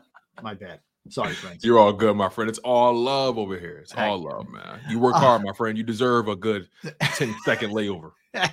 um, so the Flyers are back. Flyers are back in action tonight uh, against the Panthers. They've been off for 10 days. Um, it's been an eventful kind of day or kind of 10 days for them with the Carter Hart stuff. Uh, you know, and they, they were really struggling um, toward the end there. And we'll see if they can turn this thing around uh, starting tonight. I sort of feel like, Tone, that they're they're this is more of who they are. Like I don't think they're going to be this quite as bad as they were right before the All Star break, but I, I, don't think you're going to see that team that massively overachieved early in the season. I, I, think they could still maybe sneak in and be a playoff team ultimately, but I think that the reality set in a little bit on them. And, and the other thing is, I don't know that Sam Ersson is a is an every game number one, and he's going to have to be with with Carter Hart out of there. Yeah, man, he's being thrown into the fire. Um, but I but I I would tend to agree with you. I, I just think they're I just think they're a team right now that's they're going to be just over 500. Yep. And I think a team that's rebuilding, um, I, I can roll with that. You know, mm-hmm. we've seen teams who've been rebuilding for years, even in the NBA or whatever, and they can't even win 30 games. You know, so uh I'm rolling with the Flyers still. Um, I think I think they can still squeeze in maybe as an eighth or seventh seed. It's entirely possible. And like I and I'll keep I'll scream for the mountaintop like I always do. You don't want to play that team in the first round. It's true. They're going to be gritty. They're going to make you uncomfortable. You know, they, they, they're going. They're going to make. And they're you, well coached. And they're well coached, and, and you're going to have to play all three periods. And you might have to play some overtime. Yeah. Yep. Yep. Well said. Well said. All right. Uh, this is for some of the older heads. Uh, Earl Cureton passed away over the weekend. Earl Cureton was on the 83 Sixers team. He was not a star by any stretch, but he was a good role player for them off the bench. He was sort of an undersized four, five who played tough. He actually had a really big hook shot in the NBA uh, uh, championship in the finals over Kareem. He gave him a little bit of taste of his own medicine with a skyhook. sky. Uh, went on to play for the Pistons. I believe he won a ring there too, and then played over in Europe for a while. Uh, you know, younger, too young to be passing away. You know, guy in his in mid to mid to late sixties. But anyway, oh, wow. had, had a very good career. Um, and and by all accounts, I was a kid when he played here. Everybody who covered him raves about what a gentleman he was. So, you know, rest in peace, Earl. Uh, it's that's too bad. I, I was saddened to. It stinks when you see guys that you watched growing up play pass away too young, yeah, man. That's how I feel about um because I'm a big movie guy. That's how I yeah. feel about like, you know, I'm not looking forward to the day we lose Sly and Arnold. Oh, dude, I'm going to be a disaster that day. I'm going to be, be, be forewarned if we're we're I'm, here. I'm going to be a mess. I'm going to be um that's gonna that's gonna hit me. Like another guy, Samuel Denzel. Ooh. When those guys pass on, that's gonna be Oof. that's gonna be hard for me to handle. I know. If, if I'm being quite honest with you guys. Yeah, yeah. It's you know the thing is too, you, you can really look at this with with rock musicians like Paul McCartney's in his 80s now. Mick Jagger's in his 80s now. Right. Like, you know, we're not going to have these guys for a ton longer. Mm-hmm. We could go on. You know, there's a there's a lot. Stevie Wonder's no kid anymore. You know, mm-hmm. um, so yeah, I, I, don't know how much time we have left with them. So if you know, enjoy enjoy the music. I saw Billy Joel just put out a new song for the first time in like 20 years. Man, I, I would just tell people, man, enjoy them. Absolutely, man. Life is life is very fragile, you guys. Yep. And uh, you know, we should we, you know we should appreciate it and do as you know do the best we can to be where our feet are. Yeah. You know. Yep. You know, and if you could pull it off, enough. and you want to go see somebody who's coming to your coming to your town, who are who may they're maybe up there a little bit, do it because you may not get another chance. So, Absolutely. Uh, for what it's worth. All right. Uh, this was I, I, like that the NBA does this. They they they try things. I don't love everything. It doesn't mean everything's going to be a hit. Whatever. Uh, they're going to be using LED courts, not for the game itself, but for other festivities uh, during the All Star weekend. So they're just trying different looks for different things, which I think is going to be kind of cool. They're going to have it during the three point contest and the dunk contest, uh, among other stuff. I guess is the, the, the ball going to be glowing the glow in the dark as well. I don't know. I don't know how all of it's going to work, but see Steph Curry launching a glow in the dark ball. I, I, wouldn't mind that. With the, with the you know with the hoop that glows as well. A, yeah, glow, yeah, like, yeah. a neon orange hoop with like a you know like a neon green ball. Yeah. You know what I mean? That'd be pretty exciting, wouldn't it? It would be kind of kind of cool. Uh, speaking of that, Tyrese Maxey's in the three point shooting contest. That's dope. That's dope. You know, now Maxey, you, you you can't step back. You got to pull up straight up. So That's Um, going to be the hard. Isn't that? Don't you think that's going to be the hard thing for him? he lo- he, loves it. but I think it's gonna be cool, man. I love that I'm seeing the young up and coming stars participating again. Um, you know, we went through a stretch where it was kind of a bunch of you know rotational guys getting involved with a lot of these things. And now we're seeing um, you know, like like Donovan Mitchell's gonna be in the three point contest as well. You know, we're seeing stars kind of leaning more into the events. I'm Um, glad to. Yeah. uh, yeah, you know, you, you, you got to bring you got to bring eyes back. You got to. I think I think Jaylen Brown is trying to get into the dunk contest right now, so They need that bad. they need that. They, they you know, the three point shooting contest, uh, it's different. I mean, it's it's your skill set, your shooting. I, I think people look at the dunk contest, and a it, it does take a lot out of you with your legs and whatnot. But I, I also think that most most players view it as, man, everything's been done. Like, what what am I doing? That's a good point. It hasn't been done already, and I, it's a shame because you you what you end up getting is just you know a lot of like really young guys who people aren't that familiar with. You know, like Mac McClung, who wasn't even an NBA player, That was random. won it last year. You know, and and that's it good. It's good for him, but I don't think it's good for the game that you don't have the the, the stars involved. Right. You know, there was an era where you had Kobe, you had Spud oh, Webb, you had Dominique Wilkins, you had MJ doing it. Jordan, yep. You know what I mean? Like now, like like you like, like you said, look, like you're right. You're right. Only so much can be reinvented, but at the same time, if you bring the stars to it, people are going to watch it still. At the end of the day, people want to see their people want to see their favorite players doing cool things. Yeah. Even if they're doing the same dunks we've seen years past, you can't reinvent the wheel. But if they can get people to show up and watch, people are going to watch. Absolutely, hundred percent. That's all, that's really it's all about. People want to see their people want to see their favorite players do cool shit. I'm And one. No one wants to see backups, you know, doing dunk contests. No, n- not at all. Uh, it- you know, and I'm one who I watch that stuff. I know everybody dumps on it, but I, I do. I watch it. I watch the three point contest. I, I'll watch the dunk. I, I, you know, I'm I'm interested, man. Yeah, full disclosure, I haven't really locked into an All Star weekend in a few years. Um, I'll channel surf and oh, you know, see a moment here and there, but haven't really locked into it in a long time because I, I just feel like it's kind of been, you know, boring. Yeah. Yeah. No, I understand that. Believe me, I understand it completely. Uh, all right, big story of the day. If you're if you're just hopping on with us, actually, there's two. One, the Eagles will will play their season opener, which is considered a home game, um, in Brazil, and it will occur on a Friday night, which is you know very unique to say the least. I think it's the trend that's starting Thursday, Friday, Saturday night into Sunday on on week one, but we'll see. But it's September 6th. We don't know who the opponent is. You can count two out. Carolina and Jacksonville are already playing European games, so count them out. I this is just my gut. I don't know that we'll see them play a division game over there. So that would leave Cleveland, Atlanta, Green Bay, Pittsburgh as your four choices. It's either gonna it's either gonna be Atlanta or Green Bay. I think it's Gre- Atlanta, Green Bay, or Cleveland. Yeah, I do. yeah. too. Green Bay is a huge brand. It might be Atlanta or Green Bay. Probably Yeah. more so Atlanta. Yeah. And, and you know, we kicked around how we felt about it. I look, frankly, I'm I don't really care to grow the brand in Europe, however that sounds. Um, I'm sure it doesn't sound good, whatever. Um, I just worry about the Eagles. I worry about the toll. You, what'd you say, 14 hour flight, or what, what did you say earlier? Yeah, 12? it's like a for me, it's 15 and a half hours. All right. So, uh, you, you know, obviously, and they're not traveling coach like we would be jammed into some, you know, some seat where you can't move. I understand that. But these are gigantic human beings that have to be on a plane for, for a very long period of time. And I also get it's Friday and you get two extra days, but still, you know, one day, Saturday is going to be just travel. Um, so I don't know how much of a, a, the huge advantage it is, but I just don't want to see them go through the same things they went through this year with a really, frankly, a crappy schedule. Yeah, yeah, you know, but then also to counter that, they're pros. They got to roll with it, and um, I'm just glad it's week one and not anywhere else. Yes. Yeah. Oh, this is a major problem if it's if it's week seven.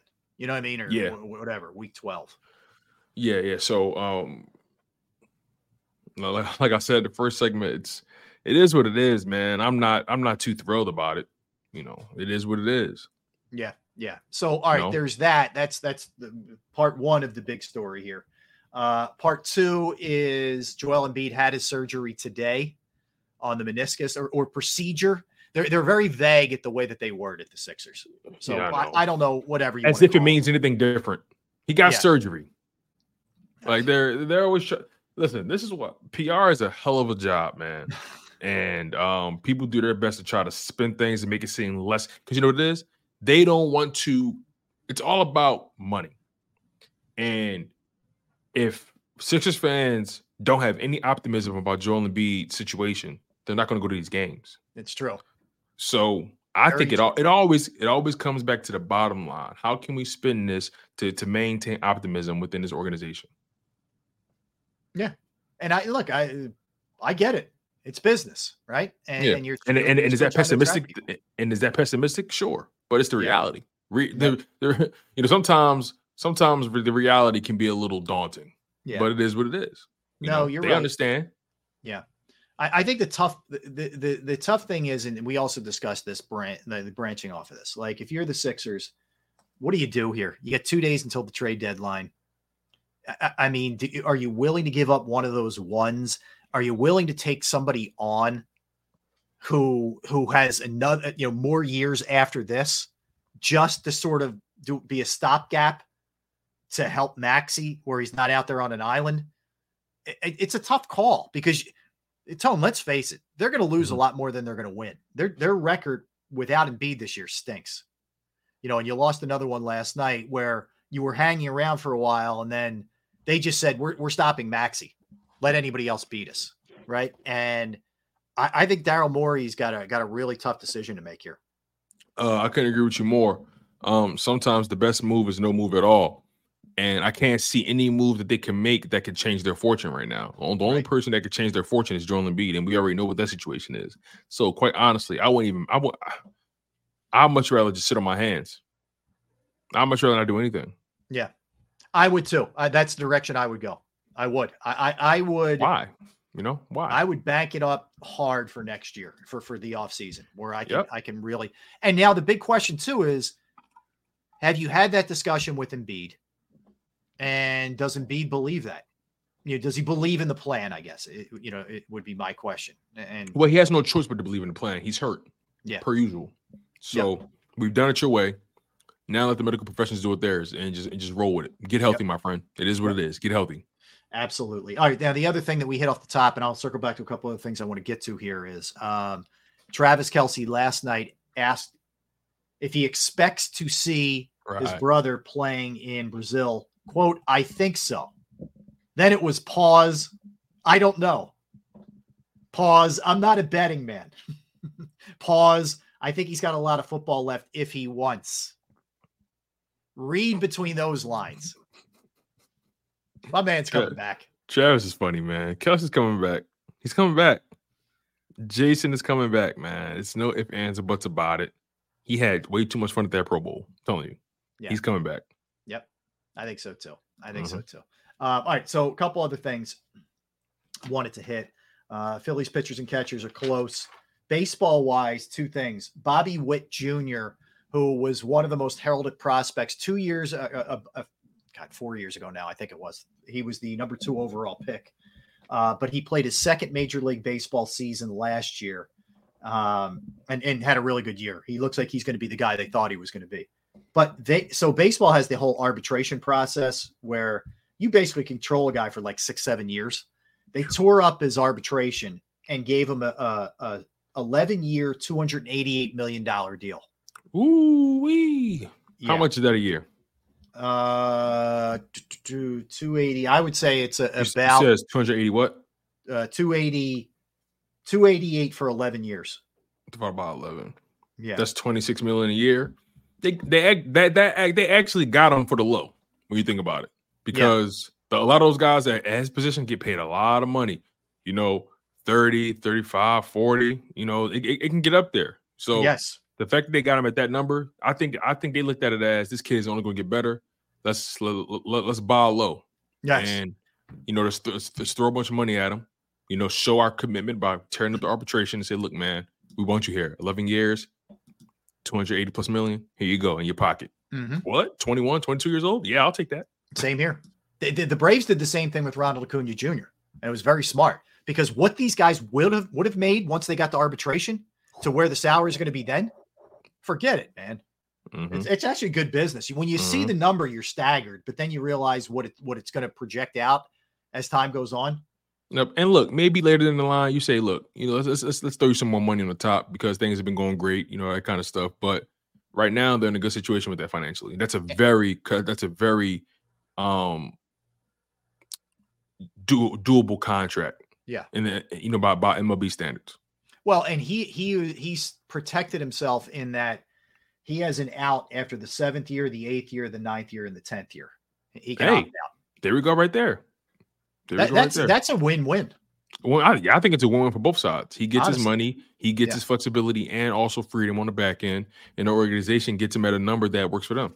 Yeah, no question. I, I look. I think it's smart, uh, and they're also they're they're looking to build a new stadium, and they There want him to be the, the the face of the stadium.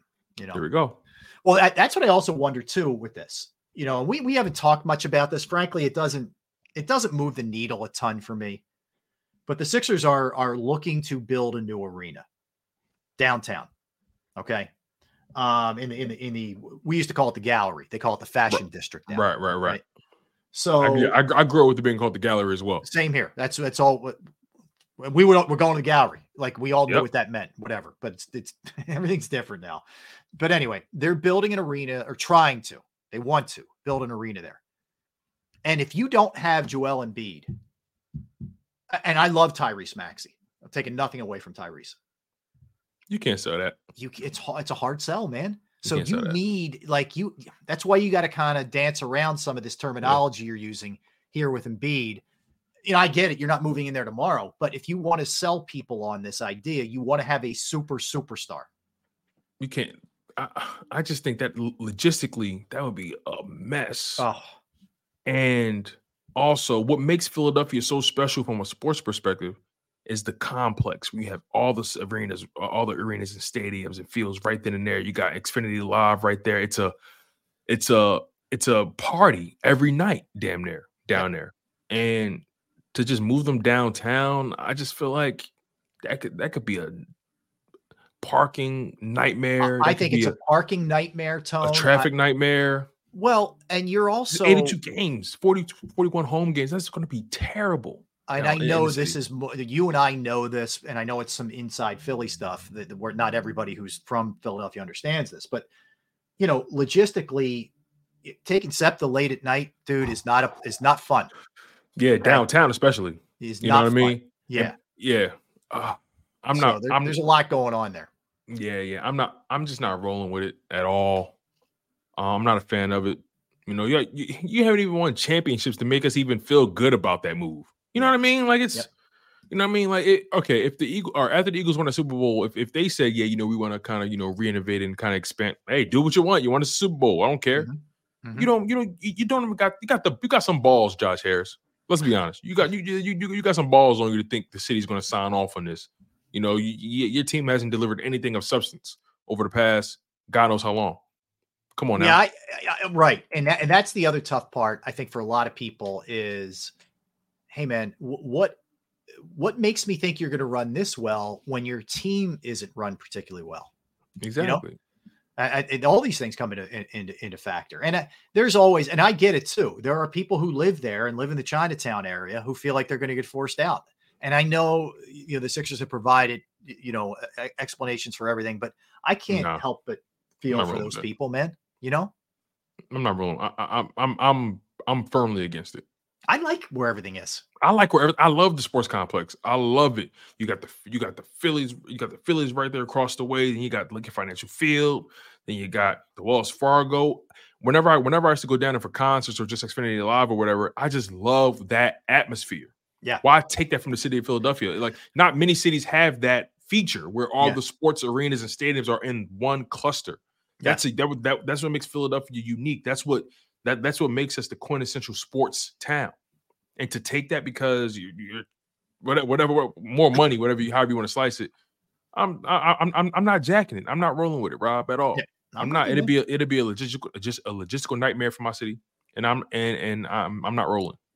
All right, let me let me go back to something we were talking about a little bit earlier um, with the Eagles, and, and we we kicked around. We we did a comp with the NFC East, and you know, kind of where they fall. Mhm. Uh, one thing we didn't do, and we, we we did team rankings, but we didn't do roster.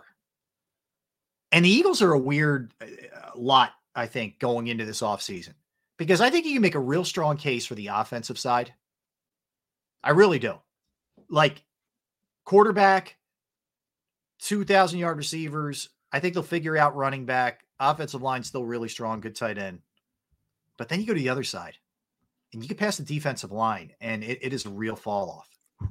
So they, it really kind of brings the scales back Mhm. as far as they're concerned, um, which you know worries me I, I, because your offense is going to have to be excellent this year. Yep. Yep. And on top of that, you know, the offensive depth isn't really there right now either. So Yeah. They have a lot of they have a lot of decisions to make. You know, uh, they they got to go into the draft and they got to hit. And I mean, they got to knock it out the park, man. Every decision they make has to be the right one, in my humble opinion. If they want to think about being a contender going into next season, and that's a big if. You know, uh, you know, obviously I want I want the best for this team, but I'm trying to be as realistic and pragmatic about it as possible. They got a lot of work. Howie Roseman and his front, his front office have a lot of work to do. They do, and I I just I don't know. It, the approach for them has to be we got to clean some things up other things uh, we, we just we understand we're going to be a little bit short but we can't be as bad as we were last year they got to fi- figure out what happened to the defensive line for sure uh, and get that straight now because you definitely have talent there but i would try and get one linebacker one safety one corner and then live with what, what else i have that's it Yeah, yeah. Um, you know, I, I I was talking to Sills about this. Uh, I think yesterday, and I said honestly, I'm very willing to go through the growing pains of having a young defense. I'm that's where I'm at with it. Yeah. You know, I'm willing to go young on defense and let those guys learn and grow on the job. Mhm. You know, that's that, that's firmly where I am. I know some people may say, ah, how- you know, is that sustainable? You know, you're gonna need some kind of experience. And yeah, you're gonna have some veterans on the team. I'm Sure. not saying the whole I'm not saying the whole defense is gonna be rookies, but you're gonna have some veterans sprinkled in there for sure. But Mhm. I'm I'm I'm- entirely okay with just washing our hands clean of this defense and just going young all across the board and having some veterans, you know, here and there and all that kind of stuff. Yeah, I'm I mean- I'm I'm, I'm very comfortable with this defense, all of them being under the age of 30. But th- and that's the hard thing. Like you're hamstrung with certain guys. You know, I mean, like I think they are going to bite the bullet and get rid of uh, Bradberry, but you can't do much else in, in terms of guys w- with with dead Mhm. cap hits and all that other stuff. You're just stuck with Mhm. them, Yeah. and you're going to have to live with it. Un- unfortunately, because you made some mistakes. You know, and the, and the bills come due. In some Yep. ways. yep. And Jalen Hurts always says it, man. When rent is due, man, you got to pay the piper. Right. It's and it's due. It's due on the defensive side. You paid some of it last year at, at the end of the season, but they're gonna have to get their act together uh, and get it right. Um, that's for sure. Yes. But it's a, it's a rebuilding process to say the least. Um, all right, so we'll continue. We'll we'll uh, continue to keep an eye on the Super Bowl. And again, we talked about this yesterday, Tone. It's lacking juice, man. I, I don't I don't have the feel for it. I maybe I think Thursday. If I feel the same way Thursday, that's going to really say something. But I don't right now. I'm not up for it. I think I'm too damaged by the way the Eagle season ended to get really excited. Oh, I'm not to say I'm not going to watch it, but to Yeah. be really excited about it. Yeah, it's, it's, it's, it's it's a fair point. Um, I feel you on that. Um, but like you said, we're all going to watch it. We're all going to be thrilled by the, the plays that are made. Like it's, you know, right now we're saying that, but once everything kicks off, I think we're all going to just lean real hard into the Super Bowl festivities. And it's a good game. I think it is going to be a good. Yeah, g- great matchup. Yeah, and it's a repeat matchup from like what two years ago, something like that. Three yeah, years four, ago, four years ago. Yeah, four years ago. Excuse me. So All right, all right, we got to run. All right, uh, thanks to everybody in the chat, everybody streaming, everybody listening. Don't go anywhere. Uh, you have Tone and Dan Sileo with the National Football Show. Everybody, have a great rest of your Tuesday. We'll see you guys the same time tomorrow. Thanks. later, you guys.